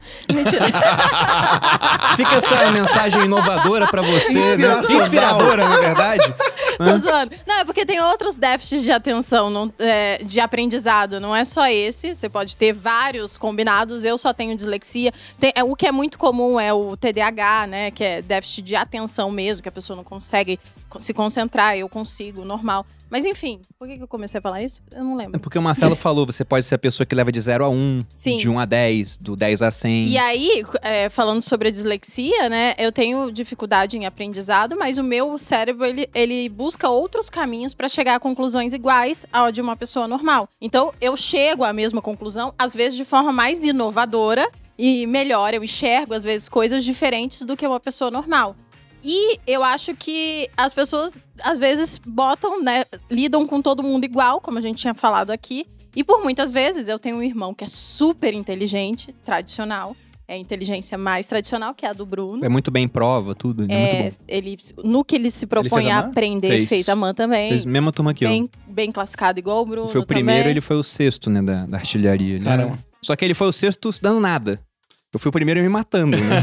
Então, veja, eu sou a pessoa que está sendo comparada com esse tipo de inteligência, né? Então, era, era muito ridículo pra mim. Eu sempre me senti burra até descobrir que eu tinha um A- déficit ver de que aprendizado. não era uma questão de que ela não tinha inteligência, era só que a gente tava colocando a pessoa certa no local errado, né? Como é que ela vai fazer um bom trabalho lá? Mas tem um detalhe que é o seguinte: a, a nossa sociedade tá acostumada a valorizar pessoas que falam bem. Se você não fala bem, você tá fora da sociedade. Até pra investir em startup é assim. Exatamente. Você não Às sabe fazer eu- um pitch? É, Cara, esse pitch exatamente. foi terrível. Não é porque você não sabe fazer o pitch que eu não sou um bom executor. Então, a sociedade ainda precisa shiftar pra aprender o a pitch é essa valorizar. apresentação de vendas, amor. Eu sei o que é pedir, mas as pessoas perguntar. poderiam não saber. A gente precisa valorizar as pessoas diferentes. Os introspectivos, principalmente. Porque a gente que trabalha no mundo digital, tem muita gente que é introspectiva, que gosta. Cara, eu gosto de conversar com o computador, eu não gosto de conversar com seres humanos. E tá tudo bem. Se ele for, essa pessoa for muito boa nisso, vamos valorizar isso. Mas vamos aprender a trazer pessoas diferentes, porque elas trazem atributos diferentes. Eu lembro num caso específico do Nubank, que a gente tinha um deficiente visual na empresa e a gente começou a trabalhar num produto. Durante o tempo que você ficou lá, quantas pessoas chegaram a trabalhar no Nubank? Cara, quando eu saí, a gente tinha 1.300 pessoas, Já mais era ou bem menos. grande, Já já. era bem grande. Eu tinha entrado com algumas centenas e saí com mais ou menos 1.300. Pô, a gente tava discutindo ideação, um problema lá específico, dias a fio. Na primeira validação que a gente foi no deficiente visual, ele falou: tá tudo cagado, isso não funciona pra mim. Não tinha como resolver o problema pra ele. E ninguém pensou nisso. Então você para pra pensar que a diversidade traz uma riqueza muito grande, porque senão a gente fica falando aqui, pô, todo mundo gosta de podcast, vamos falar de podcast. Mas o que, que tem em volta de podcast? O que mais que a gente pode falar sobre esse universo, né? Então a sociedade exclui muita gente que poderia estar dentro, fazendo coisa diferente, pensando diferente, inovando, mas não faz por quê? Porque é repreendida, assim como a Malu se, senti- se sentia mal em algumas situações. Tem- um ponto muito bom sobre isso, né? Traduzindo aqui, ou tentando resumir o que a gente falou até agora sobre como ser mais inovador, o Pedro trouxe essa questão dos valores, né? E aí depois falou da questão da meditação, do foco. Você falou que no Nubank faziam isso, pro cara entrar pra reunião setado já. Falando, ó, deixa seus problemas lá, faz teu check-in, entra. Você falou das pessoas, e eu concordo absolutamente, porque tem um economista que eu gosto muito, o Hayek, que ele já falava, né, que o conhecimento está disperso na sociedade. Então, por melhor que você seja, você não tem todas as respostas. É porque ninguém tem, né? O conhecimento está disperso. Então, se tiver equipe e uma equipe diversa, com certeza ideias novas vão surgir. Até falei pro Thiago quando a gente tava sentando numa reunião, uma. Aliás, era um podcast uma vez. Aí tinha um pessoal de finanças, aí tinha um cara que era tradicional, fez economia e virou analista. Aí tinha ele que foi agente autônomo. Eu era militar e tava lá. Eu falei, bom, eu acho que eu penso de uma maneira diferente de vocês porque eu tenho uma formação diferente. Se eu fizesse economia no INSPER e tivesse virado analista, nessa rodinha, a, a, a tentação, assim, pro pensamento de manada seria fortíssimo, porque tá to- todo mundo muito parecido, muito igual. Agora, quando você traz um cara de fora, o cara de fora fala, não, eu, eu penso diferente por esse assunto. E quando ele dá aquela visão, todo mundo, nossa. Porque eu acho que uma das coisas pra inovação, na minha opinião, é você ter um background de outra área. E às vezes você viu coisas que deram certo em outra área e você pode trazer pra sua área agora. O que pode não ter nada a ver com tecnologia, mas pode mudar o seu negócio. É aquilo que você faz de diferenciação. Inclusive, é uma coisa que a gente estava conversando ali na, na mesa do almoço, antes do podcast. É sempre assim, quando a gente bate um papo antes do podcast, é sempre. Porque a gente conversou antes do É. podcast. Referências. A gente tava falando, eu tava falando justamente isso, porque eu sou blogueira, né? A minha instituição blogueira. Então eu comecei na internet como blogueira e o Bruno veio atrás colhendo muito da minha experiência. Então quando ele começou falando de investimentos, falando sobre educação financeira, ele veio um educador financeiro blogueiro. Então ele tirou aquele formato, né, totalmente diferente e implementou na área dele que ninguém tinha. Então ficou bem diferente, bem inovador, eu diria. Não sei, né? Eu tô achando até pouco, bem comum agora, mas. Não, é enfim. porque agora é óbvio, né? Aham. Só que tem aquela. Acho que é o Peter Drucker que falou isso, né? A melhor. É, o melhor elogio que você pode fazer a, a uma inovação é falar: Meu Deus, isso é óbvio. Porque é óbvio só depois que acontece. que Alguém mostrou É, que era óbvio é. de fato. Porque quando a Malu tava na internet, eu ficava impressionado com ela, com outras blogueiras. Eu lembro que ela assistia muito a, a Pugliese, até hoje assiste. É uma referência aí das- dessas pessoas que começaram no mundo fitness, né? Muita audiência. E eu olhava aquilo e falava, nossa, a mulher tá movendo multidões. E eu olhava as finanças, não tinha ninguém fazendo isso. O Thiago Nigro tava no YouTube, a Natália Arcuri tava no YouTube, ninguém usava o Instagram pra isso. Eu falei, cara, o YouTube é bem mais complicado de fazer. Precisa de equipe, filmar, editar. O Instagram é o celular, aqui aperta o botão, grava, não ficou bom, você deleta, você faz de novo. Eu vou ser a blogueira, entre aspas, dos investimentos. Comecei a fazer, deu Entre super aspas, certo. não, amor. Fala a verdade. Você era o blogueirinho. Não, sim, é, é, é blogueira porque eu botei no feminino. Tô né? usando, tô usando. Tô usando. Mas inovando aqui a blogueira, em linguagem neutra. não- Pelo Deus amor de Deus. Mas aí Nossa, eu, Deus comecei o a, eu comecei a gravar e deu super certo. Outras pessoas começaram a fazer o mesmo modelo. E agora, não é mais inovação porque todo mundo faz. Só que essa é uma dificuldade, né? Depois que você descobre uma coisa nova, e principalmente na internet, a gente comentou da dificuldade de, de se inovar nos negócios, porque você tem uma série de limitações, você tem imposto, né, você tem um monte de legislação para seguir. Agora, por que que na internet a gente vê tanta inovação e prospera tanto? Porque é um ambiente muito mais livre. Uma vez alguém mandou para mim, assim, na caixinha do Instagram, é, o que aconteceria com o Brasil se o brasileiro fosse tão bom em empreender quanto ele é bom em fazer memes? Eu falei, ah, a gente ia voar. Mas o brasileiro é muito bom em fazer meme porque meme é livre. Qualquer um pega um celular e faz um meme, um meme, né? Imagina você poder abrir um negócio tão fácil assim. Só que na internet isso acontece. O cara abre um negócio sem saber que é um negócio, começa a ganhar dinheiro como pessoa física, aí depois ele vê, nossa, como é que eu posso melhorar? E aí surge a empresa dele. né? Então esse ponto da, da liberdade, voltando de novo nisso, e da inovação é muito interessante. Eu queria perguntar pra vocês aonde vocês veem que tem inovação no negócio de vocês. Se pode dar um exemplo pra ajudar a materializar isso aí. Materializa. É fantástico. Não é fantástico. Quem primeiro tá lendo? Vai lá, você que é o mestre nisso. Cara, a gente tá numa vibe muito forte, porque pra mim ficou muito claro do ano passado pra cá o quanto pra gente conseguir inovar, a gente precisa beber de águas novas, não de águas velhas. Ter referência pra mudar, né? Então, quando a gente fala do processo de, de, de criar novas ideias, muitas vezes eu não, eu não tenho como mudar os ingredientes. Se eu sou um médico, eu não inventei a cirurgia de, sei lá, marca passo, né? Ponte safena. Então, a medicina está me dando os ingredientes. Mas eu posso mudar a segunda etapa do processo de criação, que é a receita. Como é que um chefe de cozinha muda a ordem dos ingredientes? Ele não muda os ingredientes, mas quando eu mudo a ordem do processo, o resultado final muda né, na ponta. Então, quando eu consigo, com os mesmos ingredientes, criar novas maneiras de criar, a gente tem um nível de inovação. Mas acho que a inovação ela pode ser vista de vários níveis. Pode ter inovação no produto, pode ter inovação no mercado, pode ter inovação no- no- na comunicação, no marketing, pode ter inovação no posicionamento, pode ter inovação da gente criar um mercado que não existe, ao invés de penetrar num antigo. Então, tem níveis. E que é o tamanho da bronca é maior, é proporcional. Hoje, pra mim, tá muito claro que a gente tem, cara, uma ferramenta incrível pra gente inovar e que pouca gente sabe utilizar ainda, chamada intuição. E pra mim, a definição de intuição é a capacidade do Marcelo conseguir tomar uma decisão sem ter todos os dados técnicos na mão dele. E normalmente, quando a gente trabalha, Boa. pô, o Google, pra escolher o tom de azul do Gmail lá, cara, é testes infinitos que os caras vão rodar Dado Né? pra caramba. Pra ter, pra ter estatística. Só que quando você coloca essa, é- é- essa, essa galera acostumada com esse modus operandi num ambiente onde eu não tenho dado, não tem ainda como ter o dado, a gente trava, porque eu sou acostumado a deixar com que o dado valide a minha opinião. Então, hoje, quando a gente fala de, de, de intuição, o que, que eu sinto? Vocês, cara, quando vocês eram novos, vocês assistiam um, um desenho na televisão chamado Cavaleiro do Zodíaco? Sim. Eu Pegou assisti, essa época? Nossa, Aham. qual era do dragão no chuveiro, pô. Nossa, Fazer água, água correr ao contrário, né? Os jovens não entenderam nada, amor. O pessoal que tem menos de 20 não vai nem saber o que, que é isso. né? Essa é a galera do Digimon já. E aí, no- nos Cavaleiros do Zodíaco, tinha os três níveis de, de, de, de cavaleiro. O cavaleiro de bronze, o cavaleiro de, ou, de prata e o de ouro, né? O número 3 é do inconsciente coletivo. É, quando, a diferença do cavaleiro de ouro é que ele não era mais, ele não tinha mais técnica. O cara da técnica ainda era o nível de bronze e de prata. Ele queria dar o soco melhor, ele queria dar o chute melhor, ele queria aprender a técnica. O cavaleiro de ouro, que eram os 12 signos do, do zodíaco lá, eles transcendiam a técnica. Eles, eles paravam o tempo porque eles acionavam um negócio chamado sétimo sentido. Nós temos os cinco sentidos. Ele já tinha um sexto, o Cavaleiro de Ouro tinha o sétimo sentido, que apenas os cavaleiros mais poderosos desenvolvem. Gente Eu lembro do disso. céu. Coisa eu não eu assisti muito esse Coisa desenho, assisti muito. Foi aí que eu comecei aqui. a gostar de mitologia, por exemplo. E aí, eu, ah, então eu fico pensando o seguinte: quantos de nós hoje, como founders, empreendedores, executivos, blogueiros, seja o que for, temos a capacidade de acionar o nosso sétimo sentido. Quantos de nós, na hora de criar um, qualquer um desses níveis de inovação, a gente se conecta com o plano das ideias do Platão, que o Bruno conhece muito bem? Cara, Platão, 2.500 anos atrás, ele pregava a ideia de que existe uma rede aqui em cima da gente, que tem todas as ideias perfeitas.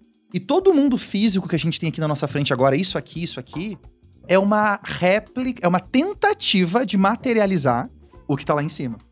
Então, como eu às vezes faço um download lá pequeno, vem falhado, vem corrompido, né? Des- Conexão de escada, eu consigo pegar só um pedaço. Exemplo, me vem na mente agora: Leonardo da Vinci. Cara, 550 anos atrás o cara desenhou o helicóptero. Bizarro levou, isso. levou 450 anos pra ter tecnologia pra criar o helicóptero. Me diz, qual foi a água que ele bebeu pra criar o helicóptero? Entende? Qual é a referência? Qual foi o especialista que ele conversou? Não, não- qual não foi a tinha é, referência nenhuma de onde partir. entre outras coisas, né? É, e então eu sinto que a gente tá entrando num novo momento. Eu adorei, Marcelão, que você falou agora da questão do. do é mais que people skills, é, é entender que a tecnologia ela não é maior que o ser humano. A gente aprendeu no Exatamente. capitalismo na dor, chorando, quebrando a cabeça. A galera acordou isso pros últimos anos, né, cara? Então, como é que eu cuido desse que a gente chama de soft skills? Talvez a mãe de todos os soft skills chama-se é, intuição que é a capacidade que eu tenho de sentir. E eu sinto aqui no meio mesmo. Eu sinto aqui um negócio e falo assim, Malu, acho que não. Eu sou boa nisso. Não, a gente é muito intuitivo no nosso negócio. A gente tá mudando agora porque a gente tem mais dados. E eu Mas acho- até então era, era, isso que eu era ia assim, dizer. era tudo na intuição. É, no início, o a gente. vai gostar assim.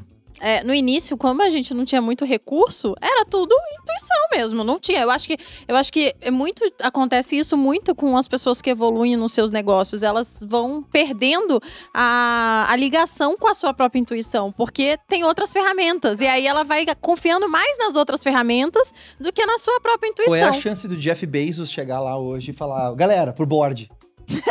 Aqui é no feeling, Tive sem uma dados. ideia aqui agora. Sem dados. E- e- isso, isso é um ponto, né? É um ponto. é. Quanto maior a empresa, mais difícil é seguir a intuição. Mais Pô, coisa a perder também. Você né? nunca Tem ter que como fazer um isso. Nubank dentro do Itaú.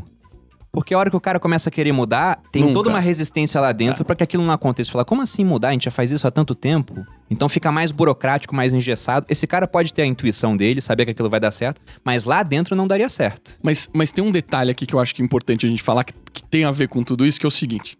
Às vezes, você ser muito inteligente joga muito contra. Eu sinto muito isso. Eu, você, que ele ia você, falar. É uma você, dor muito grande. Você eu sei. Ela intuiu que ele ia falar isso, cara. Olha só. aí, o, o Leonino não perde o tempo. Mas, mas, por favor, continue. Mas pera, p- para pra prestar uma atenção. Você vai tomar uma decisão, tá lá no Nubank, vai tomar uma decisão. O que, que você vai fazer? Você vai chamar todo mundo que tem acesso a todos os dados possíveis pra você diminuir o seu risco ao máximo, certo? Só que às vezes fala assim, cara, se eu for pela intuição, onde eu chego? Se eu for nos dados, quantos por cento de fato eu vou melhorar? E algumas vezes não faz tanta diferença assim. Vou dar um exemplo.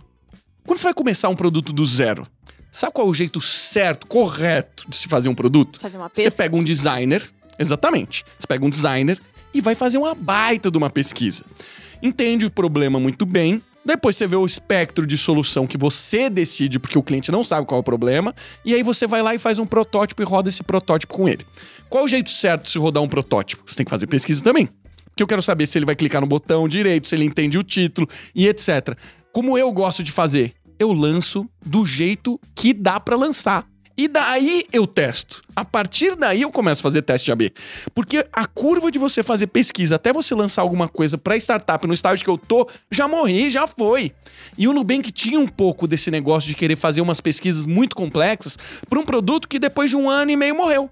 Uma das áreas lá que eu tocava, a gente desenvolveu um produto, um ano e meio desenvolvendo o produto, com muita gente, fizemos pesquisa e fui contra. Morreu, não foi pra frente. Então, às vezes, é melhor você lança em três meses, usa o feeling, vai na intuição. Faz esse MVP, né? Esse produto depois você usa viável. dados. Depois você usa dados. Porque quem te garante que na hora que você lançar o produto, de fato você vai ter uma conversão incrível e todo mundo vai entender? Você não sabe. Então, nesse momento, eu sou a favor sim de copiar o que está funcionando, sou a favor sim de utilizar o, o seu feeling. Lançou, bota analytics, coleta dado, aí sim, vai lá e entrevista o cliente. O que que não está funcionando, entende por que, que ele não está usando aquele módulo, por que, que ele não está postando foto. E aí você melhora em cima disso. Eu, eu penso o seguinte, é mais ou menos aquela frase do Steve Jobs. Que ele falava que o cliente não sabe o que ele quer até que você mostre pra ele, né? Então, O Ford também falou isso, né? Pois é, e, e você pega, por exemplo, esses dois caras, acabamos de falar aqui do Ford, tem um exemplo muito bom. O Ford ele é considerado, já vi pessoas falando que ele é um grande inventor, né? Quando na verdade ele é um inovador. Porque ele pegou algo que já existia, que era a indústria automobilística americana, e ele mudou totalmente essa indústria. Mas o pessoal pensar, ele inventou a primeira marca de carro. Não, você tinha mais de 500 marcas na época, só que o carro era um produto premium. Era muito caro, era um negócio artesanal. Ele falou: como que eu posso produzir isso aqui em massa? Aí ele criou a linha de montagem? Não, ele não criou aquilo. Já era algo utilizado nos açougues de Detroit. O pessoal viu que você colocava lá a carcaça do boi e o açougueiro demorava horas para separar as partes. Era um profissional caro, aquilo encarecia a carne. Aí alguém, que não entrou pra história, porque não tinha um marketing de diferenciação bom, né? o cara teve a ideia de colocar uma esteira, colocar a carcaça do boi, e ao invés de um açougueiro, ele contratou quatro caras muito menos especializados. Ó, você separa essa parte do boi, você essa, você essa, e ao invés de três horas pra separar tudo, você tem todos os pedaços separados em meia hora. Aquilo deixou aquele açougue mais competitivo, outros açougues adotaram aquela inovação, o Ford foi comprar carne, viu aquilo e pensou, e se eu fizer isso com um carro? Né? Se eu pegar essa inovação aqui e trouxer para a parte automobilística. Começou a fazer, e aí outras pessoas começaram a tentar copiar o Ford. E até por isso que o Ford ele começou a pagar mais para os trabalhadores dele, né? Ah, o Ford pagou porque ele era bonzinho. Não, é porque alguém chegava lá e fala: como é que o Ford faz 30 carros no período que eu faço só um? Né? Você trabalha para ele, ele te paga quanto? Ah, te paga 200 dólares? Vem para cá que eu te pago 400. Ele falou: não, não, não. Então fica aqui que eu vou te pagar mais né? Às vezes te transforma aqui, né? Te dá um, um cargo mais alto. Ele começou a amarrar o pessoal pagando mais. Ele não inventou, ele só inovou, mas ele pegou algo que já existia. E o, o Steve Jobs tem uma coisa interessante também dele. Fez muita coisa, lógico, mas eu gostei quando ele lançou as músicas, né? No iTunes, que era. iPod. No- É, o iPod iTunes. No iTu- iPod, o né? iTunes é a loja, né? Isso, na loja. Porque ele viu o seguinte: um CD com poucas músicas era, sei lá, 30 reais. Ele falou: bom, é muito caro, o pessoal tá pirateando e colocando música de graça na internet. Só que numa qualidade horrível. Principalmente no Brasil. Verdade. É. Porque o pessoal, o pessoal faz isso, pirateia. Ele falou: eu quero dar um jeito de transformar a música num arquivo barato, mas com muita qualidade, só que ele vai ser tão barato a ponto de não valer a pena piratear. Foi até o que eu falei com o Thiago quando ele mostrou a Finclass. Eu falei: sabe qual é o bom disso aqui? Vai ser barato a ponto de não valer a pena piratear. Porque um curso de 3 mil reais, o pessoal vai começar a piratear, você vai ter que ir atrás dos caras, né? É, contratar capangas é o que a gente faz hoje, dá muito certo. né? Mas verdade. aqui é, é É tão verdade. barato que fica mais É difícil. verdade. Você é, é- é devido à proximidade ao CT do Corinthians? Itaquerão, né? Mão de obra barata. Ma- Mas aí você repara, o cara ele pegou o mercado de música que já existia, que já vendia, ele viu aquela parte do pessoal baixando pela internet, que também já existia, só que de graça ele falou, cara, se eu pegar isso aqui e juntar com essa parte aqui, né? Baixar pela internet, música vendida, só que por um preço mais baixo, uma qualidade muito boa, a ponto de eu quebrar esses dois mercados. Aí O cara inovou e quebrou os mercados. Agora, deixa eu contar uma curiosidade do iPod. O Steve Jobs, eu lembro muito bem desse mercado, cara, porque todo mundo tava escutando MP3, Napster tinha explodido e não existia um dispositivo pra você escutar no bolso ou no carro, né? Mais uma vez, os jovens não estão entendendo nada, né? É, É O que- verdade. o que que era o é verdade. Napster? O Napster era um, um, um software que foi desenvolvido por um cara, Sean Parker, deve ter outros sócios, que você distribuía músicas do seu computador. Então você instalava o Napster e você pegava as suas músicas dos CDs que você ripou. Quem não sabe o que é ripou é transformar um CD físico em músicas digitais e você disponibilizava para o mundo baixar de graça. Peer-to-peer. Então foi um dos primeiros grandes movimentos do peer-to-peer, que hoje toda cryptocurrency é normalmente peer-to-peer. Ponto a ponto, gente. Pra. Exatamente. Pros leigos que não entendem o inglês, não tô nessa vibe de explicar o inglês pras Então tinha uma demanda já enorme, só que o pessoal questionava porque era muito. é, não era um mercado legal. Você não baixava aquela música pagando. Só que qual que é a curiosidade, né? O Steve Jobs, ele tinha uma característica que era o seguinte: ele ia construir um novo produto, ele selecionava as melhores pessoas do time dele para desenvolver o pessoas. produto. Então ele ia lá e falava assim, cara, eu preciso de um cara muito bom de hardware. Ele sempre começava por um designer. Então, meu, ia lá um designer. E daí ele trazia um programador e falava, galera, ó, temos que resolver este problema aqui. Qual que é o problema? Música tá rolando pela internet e a gente não tem um aparelho para tocar esse negócio. Temos que desenvolver um tocador que seja ultra simples. Porque a minha avó, a sua avó precisa usar. Qual foi a missão que ele deu? Eu preciso que esse dispositivo funcione com três cliques. Em três cliques, eu preciso estar escutando uma música. E aí o time foi lá, sentou, começou a emergir dentro do problema, etc. Meses voltaram e falou: não tem como. A gente não consegue resolver bom. isso. Aí ele, daquele jeito delicado dele, falou: vai tomar no cu todo mundo, vocês vão fazer essa merda. É, hoje com o meu iPhone que não tem nenhum botão na tela, eu digo que é, possível, possível. né? Mas você vê, eles desenvolveram o Click Wheel. Pô, foi um negócio novo? Não é, já existia o Click Wheel. Mas a aplicação do Click Wheel pra música no sistema operacional do iPod, que você rodava o dedinho assim, foi perfeito. Em três cliques, você escutava uma música. E olha a revolução que esse cara fez na indústria. Então, quando a gente fala de inovação, a gente precisa saber puxar a barra pra cima de um jeito que ninguém vai acreditar que é possível. E se as pessoas que forem executar isso não acreditarem, não se inspirarem no seu líder, elas não vão fazer. E eu tô te falando isso porque eu já passei por isso na pele. Eu fundei uma empresa chamada Payleven. O meu, o meu investidor era um, um alemão. Ele é o fundador da Rocket Internet. Um cara extremamente agressivo, para quem não sabe, é um fundo de investimento que investe em cópias de empresa. Então a minha empresa era uma cópia de uma empresa americana. E ele, cara, no primeiro papo, assim, quanto que a gente precisa de dinheiro? Eu falei, cara, um milhão de dólares, ele, amanhã tá na sua conta. Era assim, Marcelo, vou te falar um negócio. A gente tem tudo no mundo, a gente só não tem tempo. Eu preciso que você faça isso o mais rápido possível. Eu falei, fazer rápido eu faço. Só que eu vou precisar de dinheiro. Uhum. Ele, dinheiro você tem. Toca o barco. Cara, eu desenvolvi um hardware, software para dois sistemas operacionais de celular. A gente contratou sete pessoas e a gente desenvolveu esse produto em um mês. A gente criou um gateway de pagamento junto dessa história. Eu criei a Paylevel em um mês. O produto dali, ele só foi estabilizando, porque o produto foi o mesmo durante mais de ano. Então, para pra pensar. Eu acreditava que eu conseguia fazer aquilo em um mês? Nunca, não tinha a menor chance. Ele te de eu conseguir acreditar, fazer. né? Ele, ele foi tão agressivo, ele foi tão impactante ali comigo, que eu falei, cara, eu vou ter que fazer isso acontecer. E eu simplesmente transferi essa energia positiva pro time, que eu falei, galera, a gente vai fazer história aqui. Que a gente vai fazer não é um produto, a gente vai fazer história. E eu motivei o time, o time comprou essa ideia e eles começaram a acreditar que a gente conseguia. Foi uma loucura, porque a gente chegava às 7 horas da manhã e saía depois da meia-noite. Mas em um mês a gente fez. E no trigésimo dia que eu tava indo embora, que eu peguei o elevador pra pegar meu carro, tinha um lava rápido. Eu falei, deixa eu ver se esse cara tem maquininha. E não tinha, e esse virou meu primeiro cliente. E daí depois é história, né? Hoje o, o, o, o foi vendida pra Samap, era o segundo player do mercado depois da Moderninha. Então você vê, a gente precisa desafiar as nossas crenças. Tá doido. Muitos dos limites que a gente entende tá aqui, ó. É, É simplesmente algo que a gente incorporou na nossa cabeça, mas que não é fato. Então a gente precisa saber extrapolar esse teto que às vezes a gente acha que é teto, que não é. É, eu acho que eu era a pessoa mais é, limitada em todos esses sentidos aí, porque eu não acreditava em nada. Eu acho que o Bruno comprava muito mais o que em- a- o meu potencial em tudo, em absolutamente tudo. E até hoje, né? A gente tava ali no almoço, e aí o Bruno tá falando, não, vai sair da Malu não sei o quê. Um projeto aí que vocês ainda não sabem. Aí o Bruno tá falando, não, vai sair esse ano. E eu, é, vai sair. aí quando tiver lá, eu vou estar lá assim, saiu! Eu acreditei desde o início. Não, quem Acabando essa acredita é reunião, ele. já vou falar pra Malu, esse projeto vai estar pronto amanhã.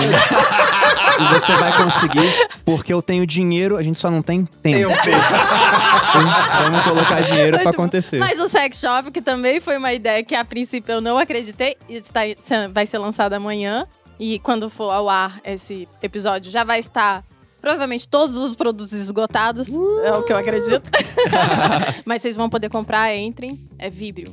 Entre vibrio.com.br, fazendo Ma- Mas meu. eu queria aproveitar esse gancho. Na verdade, são dois ganchos, né? Um deles é sobre equipe. Nós voltamos a falar sobre isso, porque uma pessoa inovar é mais complicado em comparação com uma equipe, com gente que tem diferentes ideias, está lá também para fazer o negócio acontecer num tempo recorde. Porque uma pessoa tem uma limitação do que ela pode fazer. Então, quais cuidados para montar uma equipe inovadora? E a outra pergunta, queria responder isso em sequência, é também qual cuidado para que a sua inovação não vá parar no concorrente e ele faça antes de você. Porque hoje em dia, essa, essa empresa, por exemplo, que você citou, a Payleven, É, isso. foi um negócio copiado, entre aspas. Total. Já existia todo o 100%. negócio. Você só fez, ó, vamos pegar esse negócio que já existe e partir dele. É mais ou menos o que todo mundo faz hoje, né? Você pega aquele livro A Estratégia do Oceano Azul, tem lá uma tabelinha, né? Você pega um modelo de sucesso, o que, que você vai eliminar, o que, que você vai reduzir, o que, que você vai é, aumentar, o que você vai criar. Né? Então, que cuidados ter? Ou se é necessário ter um cuidado, né? A opinião de vocês sobre isso. Eu vou começar pela segunda, então. Eu, eu parto do pressuposto que é o seguinte: ideia vale muito pouco, que vale é a execução. Todo mundo que empreendeu já viveu isso. Muito bom, isso é muito Parece bom. ser um clichê. Tá Sinclair aqui quando a gente lançou todo mundo. Ah, eu já tinha tido essa ideia. Cadê a tua Cadê ideia? a no- ideia no papel, pronta, né? Então, assim, é, parece ser super clichê quando a gente escuta isso, mas só quem viveu na, de fato montar um negócio e falhou miseravelmente durante meses, anos, é que você entende a realidade disso. Porque ter ideia é muito fácil. É muito fácil ter ideia. Então, minha preocupação com mostrar o que eu estou fazendo, o meu negócio, é zero. Agora, o que eu não quero mostrar é a minha estratégia. O caminho de futuro, isso eu não quero mostrar. Agora, o que eu vou fazer, qual é a minha ideia? Pô, eu faço gestão de crônico, eu cuido de pacientes crônicos para terem uma vida mais saudável. Quantos já fizeram isso? Tem três semanas eu tava con- conversando com um que falou: pô, entrei nesse mercado aí, tô saindo. A gente não conseguiu fazer virar. Teve ideia antes do que eu. Não é uma ideia diferente, Não é entendeu? ideia que é inovadora, né? Então eu Vai me ser preocupo execução, no caso. zero com isso. Eu me preocupo com execução. O que vai gerar valor pro seu negócio é execução. E isso não é de hoje. A gente pega a história, a lâmpada incandescente, ela foi a lâmpada, só a lâmpada, ela foi desenvolvida muitos anos antes de ser economicamente viável. Você já viu uma foto do Egito Antigo? Vou ver se a gente consegue colocar na tela pra quem assistir a versão em vídeo. Tem uma lâmpada. É? É. Então, é, a lâmpada, ela ficava, ela teve uma série de problemas, mas ela não era economicamente viável. Era muito mais barato você comprar a porra de um, de um da- da- do foguinho lá. Com cera, a vela. Esqueci o nome da vela. Não, era movida a querosene Querosene. lá atrás. Inclusive, um, um paralelo interessante né, sobre adora essa inovação. história, eu também porque gosto. eu gosto muito. que o pessoal, por conheço todas. exemplo, fala mal da indústria do petróleo, né? E o querosene vinha do petróleo, o Rockefeller ficou muito rico assim, foi chamado de monopolista, etc. Só que as pessoas, elas falam isso sem parar pra analisar o que existia pra iluminação pública antes do querosene e do petróleo. Sabe o que que tinha? Óleo de gordura Óleo de, baleia. Caramba. Então, a gente nunca vai ver o Greenpeace fazendo uma cerimônia pro Rockefeller. Mas Rockefeller salvou as baleias. Porque elas estariam extintas hoje se não fosse a inovação com o Qual o petróleo nome e do o querosene. filme mesmo que a gente Tem assistiu? um, um filme com No o, Netflix, o é. ator que fez o Thor, Chris, como é que é o o nome nome dele do mesmo? filme. Hemsworth, acho. Mas é No Coração do Mar, se No não me Coração engano. do que Mar, conta essa exato. história da, da, da caça das baleias, né? É um filme que ele pega, assim, É um romance, pouco do né? livro Moby Dick. E depois ele mostra essa indústria entrando em decadência, porque no finalzinho do filme surgiu o querosene para iluminação pública. Que demais.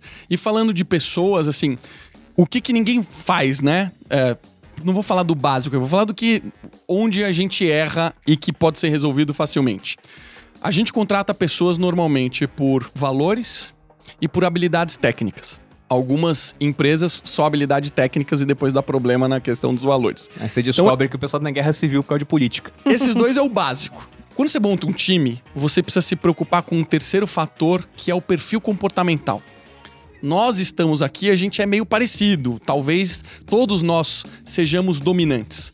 Se você coloca só gente dominante num time, vai sair pau pra Sangue. tudo que é lado. Porque todo mundo vai querer falar, ninguém vai concordar, ninguém vai seguir. É, é aquela, é aquela história de que era uma empresa só com líderes.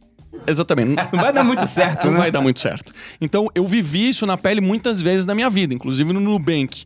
A gente não fazia isso num determinado momento. Eu me deparei com um problemão, cheguei no time, era um formado em Harvard, o outro no MIT, o outro em Stanford. Gênios. Gênios. Ninguém podia negar que eram pessoas incríveis, que não conseguiam trabalhar juntos. Como resolve esse problema? Perfil comportamental. Na hora que a gente avaliou o perfil comportamental, todos eram dominantes e falantes. Esquece, ninguém segue. Então, primeiro, perfil comportamental para montar o time. Tem que ter diversidade. Tem que ter gente que gosta de seguir, que gosta de se inspirar. Pô, vou seguir o Pirini porque ele é um cara visionário. Eu vou seguir o que ele fala, certo? Então a gente precisa ter isso. É, um outro fator muito importante, você precisa ter um líder forte. Não teve um momento na minha carreira, cara, um momento na minha carreira que eu não tinha uma área de alguma empresa que eu trabalhava que tava com problema, eu ia a fundo pra descobrir o que que era e o problema era o líder. Líder fraco acaba com a empresa. Então você tem que ter um líder muito forte e você precisa ter um time que confie nesse líder. Porque se não houver admiração, cara, não vai avançar. Então, perfil comportamental, liderança muito forte, que um time conciso vá conseguir fazer esse negócio acontecer. Depois dali em diante, cara, é gestão e organização. Porque as, as nossas formas de desenvolver projetos e produtos no passado ou serviços são muito antiquadas, ainda são muito influenciadas pelas linhas de produção. E hoje mudou muito isso. Por que, que os times hoje são pequenos? Por que, que ao invés da gente dar um passo de seis meses, a gente dá um passo de duas semanas? Tudo para mitigar risco, para você gastar menos dinheiro com as besteiras e ser mais eficiente. Então, juntando essas peças, eu acho que a gente acaba se aproximando de um modelo que mais provavelmente funciona nos dias de hoje, que provavelmente vai mudar para amanhã. Mas hoje é o que eu tenho visto que mais tem funcionado. Lá no livro do, do Jeff Bezos que eu citei aqui, na loja de tudo, ele falava de equipes de duas pizzas. É. Ele falava, uma equipe para desenvolver algo novo, como o Kindle, não pode ter que, para alimentar essa equipe, ser necessário mais de duas pizzas. Ah, tem um cara a mais? Não, essa equipe tá grande demais. Tira esse cara porque. É, Essa é uma não- equipe não só dá. pra mim, cara, porque eu fácil, fácil duas pizzas. Somos dois squads, você é um, eu sou outro. Duas pizzas para cada tá resolvido. Mas é que são dois nominantes, como deu pra perceber aqui. Então, é, acho que resolveria também, talvez. Mas e no, no teu caso, Pedro, qual a tua visão sobre isso? Se quiser que eu repita as perguntas. Cara, né? não, eu, eu, eu acho que eu lembro. E se eu, se eu devagar, você me traz de volta pro track aí. É, concordo plenamente com o Marcelo. Eu acho que, de novo, é de volta pras pessoas. Posso dar umas ideias muito loucas, Sim. mas go crazy, crazy, assim. Vocês vão arrepiar o A cabelo. gente assim é que é pra bom. inovar, não é mesmo? Assim que é bom. Cara, eu tenho descoberto umas tecnologias novas nos últimos anos que eu sempre achei que era história da, da carochinha, que era papo de maluco, não sei o quê. Cara, os resultados que a gente tem gerado são inegáveis, eles falam por si próprios. Perfil comportamental, pra galera que tá assistindo, ferramentas de perfil comportamental, como o Toledo trouxe. Disque, MBTI, tem algumas ferramentas já comprovadas que você pode usar. A Tem um gente site usa- muito legal chama 16 Personalities, que é de graça, vale a pena. Isso é de graça. Entra lá, você faz seu perfil comportamental. Pra fazer um starter, assim, né? É, é. Você já, já E aí você responde algumas perguntas, e é umas perguntas muito loucas, então, tipo, não tem como mentir, porque eu não sei o que você quer saber de verdade, né? Não, É. e, e esses Eu testes são legais. A gente fez no ano novo. A gente passou o ano novo com vários amigos lá na Bahia, em Boipeba. E o, o Marcos Marques puxou um desses testes assim pra fazer o teste. E lá eu não lembro direitinho o meu, mas deu que eu era muito mais analítico e a Malu era mais execução. Então deu uma combinação interessante entre, Perfeita, entre é. nós dois. A gente fez o teste separado, sem falar um com o outro. Né? E quando ela foi fazer o teste, eu falei, o dela vai dar isso. Eu sei, ela falou, o teu vai dar isso. A gente mais ou menos já conhecia um ao outro, né, o perfil. Então realmente saiu alinhado. Encaixou mesmo, Isso né? é a maior prova que funciona, assim. Tem muita gente que é cético. Mas isso aqui que o Super está falando, funciona. Não, funciona. E, o, e, o, e a, a, a prova tá aí. E eu fiz um negócio há uns, talvez uns quatro anos atrás, que eu achava que era não funcionava. Até um amigo meu sentar que eu admirava muito falava: Pedro, senta aqui, deixa eu te explicar. Funciona assim, assim, assim, assado. Pega o celular, vamos fazer o teste agora. E eu fiz. Chamado mapa astral. Ah, eu tenho também. Não, é porque Olha você aí, viu mano. que eu falei aqui, né? Velho. Eu falei aqui, o Leonino não pode deixar Leonino- passar. Ah, ma- mas ela brinca com isso, e eu brinco com o signo também. Mas você não acha que signo é um pouco de viés de confirmação, não, Pedro? Que signo você por é, exemplo, ó, Pedro? você fala assim, o cara é, é, é líder. Ah, porque ele é leonino, gosta de aparecer, de falar. Mas se ele não for leonino, ah, ele é um exibido. O cara come muito. É porque é de, Trocou o nome, de- de mas a touro. opinião ah, é a não- mesma. Não, não é touro. Ah, é porque ele é um glutão, entendeu? É um negócio meio assim. Você procura uma correspondência às vezes. Você não acha que pode ser isso? Eu acho que sim, por isso que o signo não é referência. É o, o mapa. signo só assim, é um mapa. É como você falar assim, pô, cara, o Bruno tem cabelo. Dizer que alguém é de leão, de libra, é, é- é como dizer que tem cabelo. Na verdade, é aquilo alinhado com outros elementos que começa a trazer um nível de complexidade e detalhamento que aí não dá pra falar que é de forma Qual do que é o seu Isso de signo? fato é inovação mesmo, porque eu nunca vi ninguém usar esse critério. Tipo, pra montar equipe, você usa pra, isso? pra montar equipe. Eu vou te contar como é que funciona. Interessante. Como é que a gente aplicou. Qual o seu signo, pelo amor de Deus? Libra. Ah, o Bruno tem ascendente Libra. É. Eu gosto. Aí o que que acontece, cara? É, a gente. Foi o mapa astral, primeira coisa. Quando eu fiz o mapa astral pela primeira vez, e eu comecei a ler o relatório, eu falei assim. No começo eu já li com o pé atrás, falei, cara, vou fazer pra provar que é mentira. Aí comecei a ler, comecei a ler, aí escorei pra trás, aí escorei pra frente. Daqui a pouco eu lembro que falava assim: pelo amor de Deus, cara, os caras têm uma câmera lá em casa me filmando. Porque dizia como é que eu reajo na reunião, quais são os pontos que eu tenho medo. Se tirar aquilo de cima da minha data de nascimento e do nome, tem uns, uns dados lá, horário, é, é o horário, horário é. de nascimento, o seu nome e data. É. Né, os três E dados. o local onde você nasceu. e o local, exatamente, a cidade. Então eu falei assim: a, a, a prova tá no pudim, né? E eu falei, tá bom, vamos ver. Quem mais que eu conheço? E a minha experiência tem sido que das galeras, das pessoas que eu converso, 85 a 90% encaixa boa parte Aí você vai Voltamos aos sócios místicos, que a gente sempre cai nessa... Voltamos ao quadro liberal místico aqui no programa. Liberal místico. Um amigo nosso que falou. Liberal que alguma coisa que eu falei, o Paulo Cuenca tava aqui, ele falou, e esse é o liberal místico, falando com vocês. Logo no início, é verdade, é verdade. E aí a gente vai, vai analisando aquilo, comecei a analisar com outras pessoas. Então, o que que acontece? Aí eu quero trazer uma loucura, não é mapa astral não é loucura. Tá. A loucura é a seguinte, O mapa astral não é loucura. a loucura é a seguinte. Nós somos muito mais do que um ser humano vivo que come, bebe e cria alguma coisa. A minha opinião é que nós somos um ser infinito tendo uma experiência física nesse planeta. A gente veio para esse planeta para ter experiências e se desenvolver que onde a gente estava não ia rolar. Por causa disso, tem certas coisas que são ferramentas, aptidões, conhecimentos, coisas que eu trago junto comigo que estão adormecidos, mas que estão alinhados com aquilo que eu tenho que fazer na minha vida. Agora é a loucura. Se eu tô hoje num emprego ou montando um business que não tem nada a ver com essas coisas que eu nasci pra fazer, cara, vai ser só, não vou dizer que é perda de tempo, vou ganhar experiência, mas eu não tô ganhando velocidade. Tem muito menos chance de dar certo, né? Muito! Porque é como você encontra o seu perfil comportamental. Se o meu perfil é esse aqui, eu tô numa posição que eu não consigo usar, Einstein tem aquela frase, né? Você julgar um, um peixe pela habilidade de subir uma árvore é. Ele vai acreditar a vida toda que é um idiota. que né? ele é um idiota. Então, quantos de nós hoje não somos um peixe querendo ser uma águia, um elefante, né? E ou um, sei lá, um velo velociraptor. Então, se eu entendendo isso, falo, tá, mas então, e aí o que, que eu faço? Eu preciso ter clareza de algumas coisas que eu nasci pra fazer. Vou aonde? Vou num cigano que vai ler minha mão? Vou não sei o que. Não. Tem tecnologia. Olha, eu não tenho tanta certeza assim não, viu? Agora cabe uma história aqui. Lá vai o grupo liberal místico de Iniciando volta. mais um episódio do Liberal Místico. A mãe da Malu, uma vez, foi num, num vidente e o cara começou a falar muita coisa pra ela que de fato aconteceu. Ele falou assim: Eu vejo seus filhos no futuro cobertos de ouro, né? Isso faz oito anos. Faz muito tempo, faz muito tempo. E ela tem as anotações até hoje. Daí ela Numa falou época assim. que era difícil de acreditar que isso fosse Demais, demais, Ah. cara. Nossa vida mudou a partir de 2017, foi muito antes disso. A gente morava nessa época num prédio no Rio de Janeiro que tava caindo, literalmente. Porque o Banco Bradesco, verdade. sem querer apontar culpados, mas foi o Bradesco, retirou uma pilastra do primeiro andar do prédio e começou a ceder. Então a gente teve que sair daquela casa que tinha 20 metros quadrados porque tava caindo. E ela foi nesse vidente, ele falou isso, vejo seus filhos cobertos de ouro, e ela respondeu pro vidente: Ah, é porque o, meu genro entende de finanças, deve ser isso. Aí o vidente falou pra ela: Não, o seu genro é um cara muito bom. Mas quem tá coberta de ouro é a sua filha. A estrela é a sua filha. E aí ele falou um negócio que me deixa arrepiado. Falou assim: a estrela é boludinha. Mentira! A gente nem usava esse apelido ainda. Não É falou isso, não. Mas ele falou, ele falou isso. A estrela é a sua filha. E ainda falou que via a Malu numa ilha. Tipo, que a gente ia morar numa ilha. E eu tô observando ilhas pra comprar. Eu tô pensando em uma, que é, que é pequena, assim, chamada Austrália. Mas ele falou isso da ilha real, né? Mais rica em vida animal? E aí, várias coisas que ele falou foram acontecendo. A gente, depois que a gente foi pra internet, a Malu começou a crescer, aí que a mãe dela mostrou isso pra gente. Aí Na eu verdade, falei, faz eu todo já tinha sentido. vi, eu já, já conhecia a história, só Ela que eu tinha nunca tinha falado. falado pro Bruno, porque ela falou que a estrela era eu e eu, como eu já disse aqui, até então era. Eu achava que esse cara tá viajando, não é mesmo?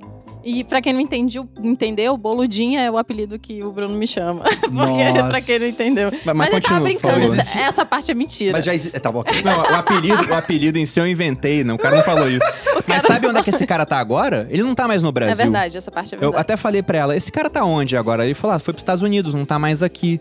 Teve um cara que contratou ele, um tal de Jeff alguma coisa, um empresário muito rico, levou ele pra lá, um Mentira beijo, também. beijo. Não, mas ele, não tá mais no Brasil, ele foi pros Estados Unidos de fato. Mas continua, Pedro, por favor, né? Mas, e- e- então, analisando esse tipo de experiência, é, eu sou muito ligado em ufologia, cara. Eu estudo ufologia e vida fora do planeta com outras raças há muitos anos. Ufologia é Ufologia é o estudo dos fenômenos que não têm explicação. sobrenaturais. Então, assim, sobrenaturais. Muito disco voador, luzes, Tá. relatos, ET de Varginha, essa loucura, assim. E aí, Bruno gosta também. Cara, é porque num universo infinito, né, eu acho que é muita pretensão nossa achar que nós estamos Somos sozinhos únicos, aqui. é. Eu já li muito sobre Anunnakis. nossa, velho! Saiu daqui, vamos gravar um outro podcast, Você cara. viu que a gente Meu tá Deus. transpirado hoje pra inovar, né? O Bruno tá pensando, o que que eu fui fazer? Eu amei. Trouxe os convidados errados. Isso é inovação, Perino. Isso é inovação. Isso, isso é inovação. Eu, eu gosto dessa pauta. Kaique, não é, não é que, eu, que eu gosto? E aí, é, eu estudo isso há muito tempo. E o nível que a gente tem que ser, cara, de, de subdesenvolvido, pra realmente achar que a gente é o último, última traquinas do pacote. É, é. Né? Quando a gente estuda, você começa a falar, velho, Egito, cara. Se me deixar começar a falar de Egito, eu não paro mais. As ligações Outro do- do que podcast. tem. Outro podcast, tem que ser no próximo. Isso é pro místico liberal. É, esse a gente vai fazer o especial. É, teve os spoilers do místico liberal e vai ter o místico liberal depois. Então, ahn, estudo muito ufologia há muito tempo. Então, o que, o que, que eu percebo? A gente vindo pra esse planeta pra ter uma experiência aqui, independente da linha religiosa, que a pessoa tem linha de fé e tudo mais, tô falando de ciência. Isso é ciência. A gente tem dentro de nós uma carga. Hoje a personalidade ela é formada por quatro grandes fatores. Número um, DNA, que vem dos meus pais. Número dois, carga genética que vem dos meus ancestrais, 25% cada uma. Número três, o arcaico que o Freud chamava, que é o meu inconsciente, que é uma grande baú que tudo que eu tenho eu guardo pro quarto do escuro lá, o quartinho escuro. E o número quatro, o meio ambiente onde eu vivo. Então, 20, pegar 25% cada um. Agora pensa comigo. Malu, você tá com quantos anos, Malu? 31. Hoje, a Malu, com 31 anos, tem uma visão dela como pessoa muito mais profunda do que ela tinha aos 18 ou aos 20. Porque os E primeiros aos 25 20... também. Aos 25 também? Tava bem perdida nessa época. Ah, os- Os 25 primeiros anos da minha vida é um- uma vida que eu tô. Cara, eu passei enchendo esses quatro fatores. Enchendo, enchendo, enchendo. Vendo como os meus pais veem o mundo, a crença religiosa que eles têm, política. Quantos de nós, galera que tá assistindo, não torce pro mesmo time de futebol que os pais? Ah, tem um que é diferente, beleza, mas a maioria torce pros mesmos time. Então, gostos, etc. Conforme eu vou crescendo, eu disse que o papo era louco. Conforme eu vou crescendo, eu começo a descobrir que tem coisas que, peraí, cara, mas não, não acho que não é pra mim isso aqui. Até tentei ser, até tentei seguir, mas não, meio que não se encaixa. E aí eu começo a descobrir quem eu sou de verdade. Então, esse processo de eu ter clareza de quem eu sou realmente e não do reflexo que eu ainda sou desses quatro pilares é fundamental até pro business que eu vou montar. E agora eu quero conectar. O business que eu vou montar, a carreira que eu vou escolher, a linha de trabalho que eu vou ter, se eu não tenho clareza nenhuma sobre isso, velho, vai, sabe aquela frase? Enquanto eu não encontro a pessoa certa, Me divirto com as erradas. me divirto com as erradas. Enquanto eu não encontro a profissão certa, eu me divirto com as erradas. Enquanto eu não encontro a empresa certa, eu me divirto com as erradas. E nessa tentativa de quebrar a cabeça, tentativa e erro, tentativa e erro, não tem inteligência nisso. Às vezes eu vou passar uma vida inteira pra conseguir descobrir isso. Aí já, igual o Colonel Sanders lá, né, o do, do KFC, velhinho, quantos velhinhos consegue aguentar o tranco que ele aguentou naquela idade? Cara, a maioria não tem mais energia. Então, a loucura que eu queria trazer pro, pro nosso papo é tecnologias que eu chamo, e eu vou investir meu dinheiro do meu bolso isso nos próximos anos, a gente já tá montando um esquema, que eu chamo de tecnologias sutis. Que não é a tecnologia do chip eletrônica da bateria. Mas são tecnologias que acontecem. Deixa eu dar um exemplo de tecnologia sutil. No começo do Freud, lá na Áustria, começo da carreira dele, ele era um judeu pobre. E ele sofria muito preconceito dos outros médicos. Ele trabalhava num, num hospital psiquiátrico. E ele queria poder ajudar os pacientes, só que ele, cara, os caras estudavam há mais tempo, vinham de família rica, tinham, olhavam pra ele pra baixo, né, de cima pra baixo, top down. Aí o Freud falou: "Cara, eu descobri uma loucura esses tempos que eu acho que dá pra ajudar os nossos pacientes". Que a loucura é a seguinte: EC, e algumas das maiores inovações que é o nosso tema hoje, começaram com a frase EC. Na minha opinião, essa é a senha do Wi-Fi pra conectar com o Wi-Fi do, do Platão aqui em cima. É EC. isso aí. E se o cérebro não for só um órgão? E se o cérebro for o hardware? Ele não falou isso, né? Mas mais ou menos. E se o cérebro for o hardware e roda um software dentro dele? E se o problema no software não é no hardware? Aí os médicos na época acharam um absurdo, porque era a época da lobotomia, era a época do de, de- Não é o cérebro, é a mente o problema. Aí começou o conceito de mente. A psiquiatria é o estudo da psique, é o aparato psíquico, que não é só o cérebro. O cérebro é o órgão, é o processador, né, cara? É hardware. Então, é, ele falou isso. E aí ele descobriu uma Aí a galera já olhou pra ele meio. Ih, velho, lá vem esse Freud com esse papo estranho de novo. Que um cara chato, né? E ele falou: não, não, não, te digo mais, velho. Descobriu um negócio chamado hipnose. Aí os caras queriam morrer, queriam se jogar da sacada. Falaram, velho, mas isso é coisa do charlatão. É na cara, isso é cara do charlatão. É a cara do mentiroso. Que mané hipnose, rapaz? E ele falou, cara, a prova tá no pudim. Eu tô usando com 10 pacientes, os 10 tiveram melhoria. Só que aí tinha a, a manutenção do status quo. Para os outros que criaram uma carreira seguindo uma linha de estudo, é muito doloroso abrir mão disso para um negócio novo, né? Não digo nem doloroso, às vezes é simplesmente eles não cogitam. É impossível para essas pessoas. Se eu não me engano, foi lendo o Taleb, ele colocou uma frase de que a ciência evolui de funeral em funeral.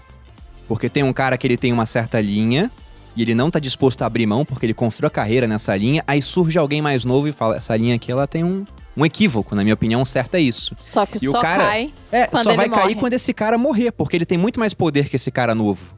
E a informação naquela época, a- hoje tá mais descentralizada, era muito centralizada, então quando que isso aqui vai ter vez? Quando o dominante morrer, esse cara poder falar, olha, olha a minha ideia aqui como é melhor. Ele né? desocupa Exato. aquele lugar agora da liberdade para poder trabalhar. Freud passou por isso, ele foi o jovem revolucionário, começou a trabalhar, desvendou toda a linha hoje é, psicanalítica, vem de Freud.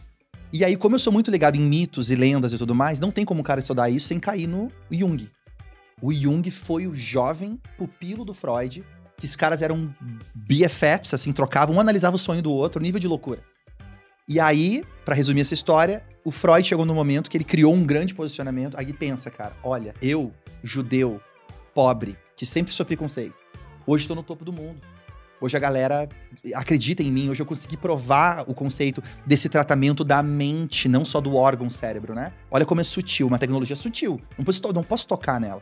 O- eles chegaram no momento que era uma divisão de entendimento sobre o inconsciente coletivo. Que é um outro parâmetro que, por cara, pro místico liberal ia bombar esse assunto. o quanto nós temos entre nós algo que conecta a ideia de todo mundo. E o Marcelo, quando pensa, o Pedro capta sem o Marcelo saber. Por isso que tem pessoas que têm a mesma ideia em lugares diferentes. Quando eles chegaram nesse ponto, velho, o Jung falou: Cara, isso é revolucionário, vamos contar pro mundo. E aí, o Freud foi cometido por todos os traumas de preconceito que ele tinha desde pequeno. Ele não conseguiu trabalhar, eles chamam de sublimar isso. Não tinha conseguido ainda passar. E aí ele falou: Velho, isso é legal, mas eu não quero mexer nisso. Porque olha o que eu tenho que manter. Olha a estrutura que eu criei. Então eu não tenho como arriscar isso. Eu não tenho como chegar nessa idade da minha vida e cair nas mesmas xingamentos de pilantra, é mentiroso e salafrário que eu ouvi lá no começo. E aí o Jung ficou tão decepcionado, velho. Tão decepcionado que ele quebrou os pratos com Freud e falou: então não quero seguir mais. E aí o Jung começou a criar a nova carreira. Depois Freud morreu e Jung veio e trouxe todo um novo entendimento que a gente chama de ps- psicologia analítica. Eu tô fazendo uma pós de psicologia analítica para poder trazer isso pro mundo de business. Porque eu acredito que a gente tem possibilidade para as tecnologias sutis trazer isso. Então, hoje, a gente é muito acostumado ainda com a tecnologia hardware. Mas eu acredito que o futuro é no software. Mas não é o software do computador. É o software das coisas que estão no meio da gente interagindo e a gente está conectado e não sabe. E as empresas que conseguirem criar produtos e serviços, aonde quando ela apresenta algo, é, eu- tenho trabalhado com um conceito chamado empresas elevadas. É esse tipo de empresa. Chama- É empresa de quinta dimensão. Primeira dimensão é o reino animal, é o reino mineral. Segunda, evolutivo, tá? Segunda dimensão é o reino animal. Terceira dimensão, é, perdão, primeiro é mineral, segundo é vegetal, terceiro é, é animal, quarto é humano, quinto, Anunnaki. É mesmo? Quinta dimensão é a galera que conecta no meu inconsciente coletivo aqui em cima, faz download do plano das ideias do Platão e eu consigo criar produtos. Quando a gente chega nesse nível, eu sei que tá- pelo olhar deles agora eu fui muito longe demais. Puta que Porque eu tô pensando, não, sabe o que veio na minha cabeça? Nessa hora que você falou da- dessas empresas elevadas, me veio o Tesla, por exemplo. Que era um cara inovador, um inventor, na verdade, né? Que também era inovador, só que ele tava tão à frente do tempo dele que, que certas coisas não emplacaram. Vieram a emplacar anos depois, né? Ele falava já sobre o negócio que seria o Wi-Fi no futuro. Então, cara, ele tava tão à frente que ele não conseguiu fazer aquilo que ele queria. Então, quando você falou isso em empresa de quinta dimensão, eu pensei, se eu for investir nesse negócio é com bem pouquinho. Porque se der errado, eu perco pouco, se der certo, talvez eu ganhe bastante. Mas, mas a nossa ideia é, Bruno, te ajudar a ganhar tanto que o teu pouquinho é muita grana pra essa galera. Tá tudo certo.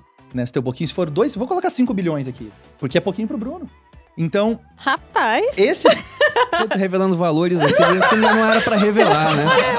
Não era pra setor de revelar. compliance vai ter que dar uma revisada nessa gravação. Hoje hein? não, sequestrador. Então, hoje, pro planeta poder evoluir, e aí poder encerrar minha, meu comentário, pro planeta poder evoluir, a gente precisa desesperadamente de líderes de quinta dimensão. Líderes com visão, líderes que conectam, líderes que fazem um download do helicóptero do, do Leonardo da Vinci. Do, da máquina. Cara, o, o Tesla, vocês devem saber a história, ele criou um jeito de transmitir energia pela Terra. Então, a 40 quilômetros de distância, imagina, daqui São Paulo, 40 quilômetros de distância, ele conseguia acender lâmpadas de lá, enviando energia pela Terra. Cara, hoje a gente não tem essa tecnologia. Por motivos óbvios, por proteção de mercado, uma série de coisas, né? Então, é, olha o quanto ele trouxe.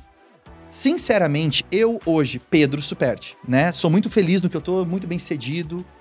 O que, que eu quero pra minha vida nos próximos anos? Eu não quero ser o próximo unicórnio, porque eu vou ser sem querer. Se eu focar no 5D, se eu focar no produto que o planeta precisa. Porque aí eu trago pra cá e eu avanço o planeta 50 anos em 5. Se eu focar no que dá dinheiro hoje, eu ainda tô focando no petróleo. Eu tô falando das empresas baseadas no petróleo, simbolicamente falando. Isso é o que dá dinheiro hoje. Se, se a gente montar uma, uma dupla de, de música e a gente quiser ganhar dinheiro, o que, que a gente vai ter que cantar? O pessoal quer hoje, né? Sertanejo, é funk, imagina funk. Ia Vai ser ser da hora. ótimo. Gostei dessa ideia, hein? Quem sabe? Quem sabe? Funk e sofrência, mistura os dois, né, Tem cara? inovação, né? Inovação. Tá aí. que é o que dá grana hoje. Então, é, galera que tá ouvindo a gente esse episódio, tá sendo incrível ter esse bate-papo. Bruno, Malu, obrigado pelo espaço pra gente poder conversar sobre isso. É, não tenha medo de ser o líder 5D. Não tenha medo de ser o visionário que agora a ideia é inviável. Não tenha medo de poder pensar numa coisa que vai avançar o mundo muitos anos pra frente. Porque a tendência é ter Brunos que vão querer investir num negócio desse, é, numa proporção que no passado não ia existir. Hoje o Tesla teria muito mais chance de ter sucesso, que tem bem mais malucos pra poder investir nele do que na época dele. Ah, Até porque certeza. o mundo tá muito mais rico hoje, né? Porque, por exemplo, para você poder pensar nessa tecnologia que ainda vai surgir, você não pode precisar de dinheiro hoje. Então você precisa de pessoas que têm muito dinheiro hoje e estejam dispostas a abraçar essa ideia. E geralmente, para abraçar um tipo de ideia assim, que muitas vezes você fala, o cara não consegue nem vislumbrar que pode ser possível, esse cara tem que ter muito dinheiro, porque ele vai querer investir não tudo que ele tem na sua ideia, mas somente uma parte menor. Aí se der certo ele ganha muito, se não der certo ele perde, mas nada que afete ele. Isso lá atrás era muito mais complicado, porque o mundo era muito mais pobre do que é hoje. Então hoje, com Menos a... pessoas tinham dinheiro pra investir. Exato. Hoje, com o avanço né, do capitalismo, tudo, a gente está resolvendo uma série de problemas que no passado eram muito maiores, a gente tem mais recurso, e com esse recurso, com essas pessoas de visão, né? E com liberdade, a gente vai ter muito mais inovação, com certeza. Então, pessoal, acho que é isso. Eu queria novamente agradecer a presença do Marcelo, do Pedro, e também pedir para vocês falarem para a audiência onde que elas encontram vocês nas redes sociais. Não só redes sociais, né? Em, em todos os cantos aí Qualquer da internet. Pedro Superti, só jogar no Google, Pedro Superti, super com TI no final, você vai encontrar os links aí. Talvez a rede social onde eu sou mais ativo hoje é o Instagram. Uhum. E com a ajuda do Bruno da Malu, a gente vai estar mais ativo no YouTube também. É, eu acredito que a gente tem um monte de coisa acontecendo. E talvez se você entrasse em contato com o conteúdo que o Pedro gerou três anos atrás, não é mais o ideal. Porque o mundo mudou de lá pra cá. Então a gente. Eu quero poder falar dos conteúdos que a gente fala hoje e que a gente vai falar nos próximos três anos. Então, pelo Instagram e dali em diante tem um monte de coisa legal. Legal. Marcelo Toledo no Instagram e agora o Excepcionais tá no YouTube também. Ah, então procura massa. lá, Excepcionais e também tem o Cortes Excepcionais. São dois canais diferentes. Estamos ali na briga aqui, ó, os sócios em É. terceiro, segundo lugar. Tô ali em quarto, brigando. Arrasando. O que eu ia pedir, Kaique, você corta esse trecho da divulgação do podcast, por favor. Muito É, importante. Pois é, mas. E vejam o podcast do Marcelo no YouTube, quem não concorre com a gente no link do. Nossa Spotify. Pensa num leonino competitivo. Não, tô brincando. Teu podcast é muito bom, cara. Inclusive, Valeu, cara. parabéns aí por ele. E amor, onde é que as pessoas te Vocês acham? podem me encontrar no Maluperini, no Instagram, principalmente. Ah, a gente agora tem vibrio.com.br para vocês que querem apimentar as relações aí, uma forma bem sutil de fazer isso. Inovar O- no sexo, É, né? É, apimentar. Porque não é tão inovar. É, pode ser inovar, que já que a gente tá inovando aqui. É, o link vai estar na descrição. E também, se vocês estiverem assistindo pelo YouTube, não se esqueçam de se inscrever no canal, dar um like aqui para ajudar a gente na divulgação. Todas as quintas-feiras, meio-dia, a gente lança um episódio novo com interação aqui. É, tem sempre a. Como chama, gente? Estreia, a gente tá sempre falando, conversando, falando besteira lá nos comentários. E também tem no Spotify e nas outras plataformas de streaming de áudio que você pode ouvir às seis da manhã já fazendo o cardio do dia. E é isso, gente. Vocês me acham no Instagram em Bruno Perini, no YouTube no canal Você Mais Rico e aqui no canal Sócios. Muito obrigado por acompanhar o episódio e até a próxima. Beijos.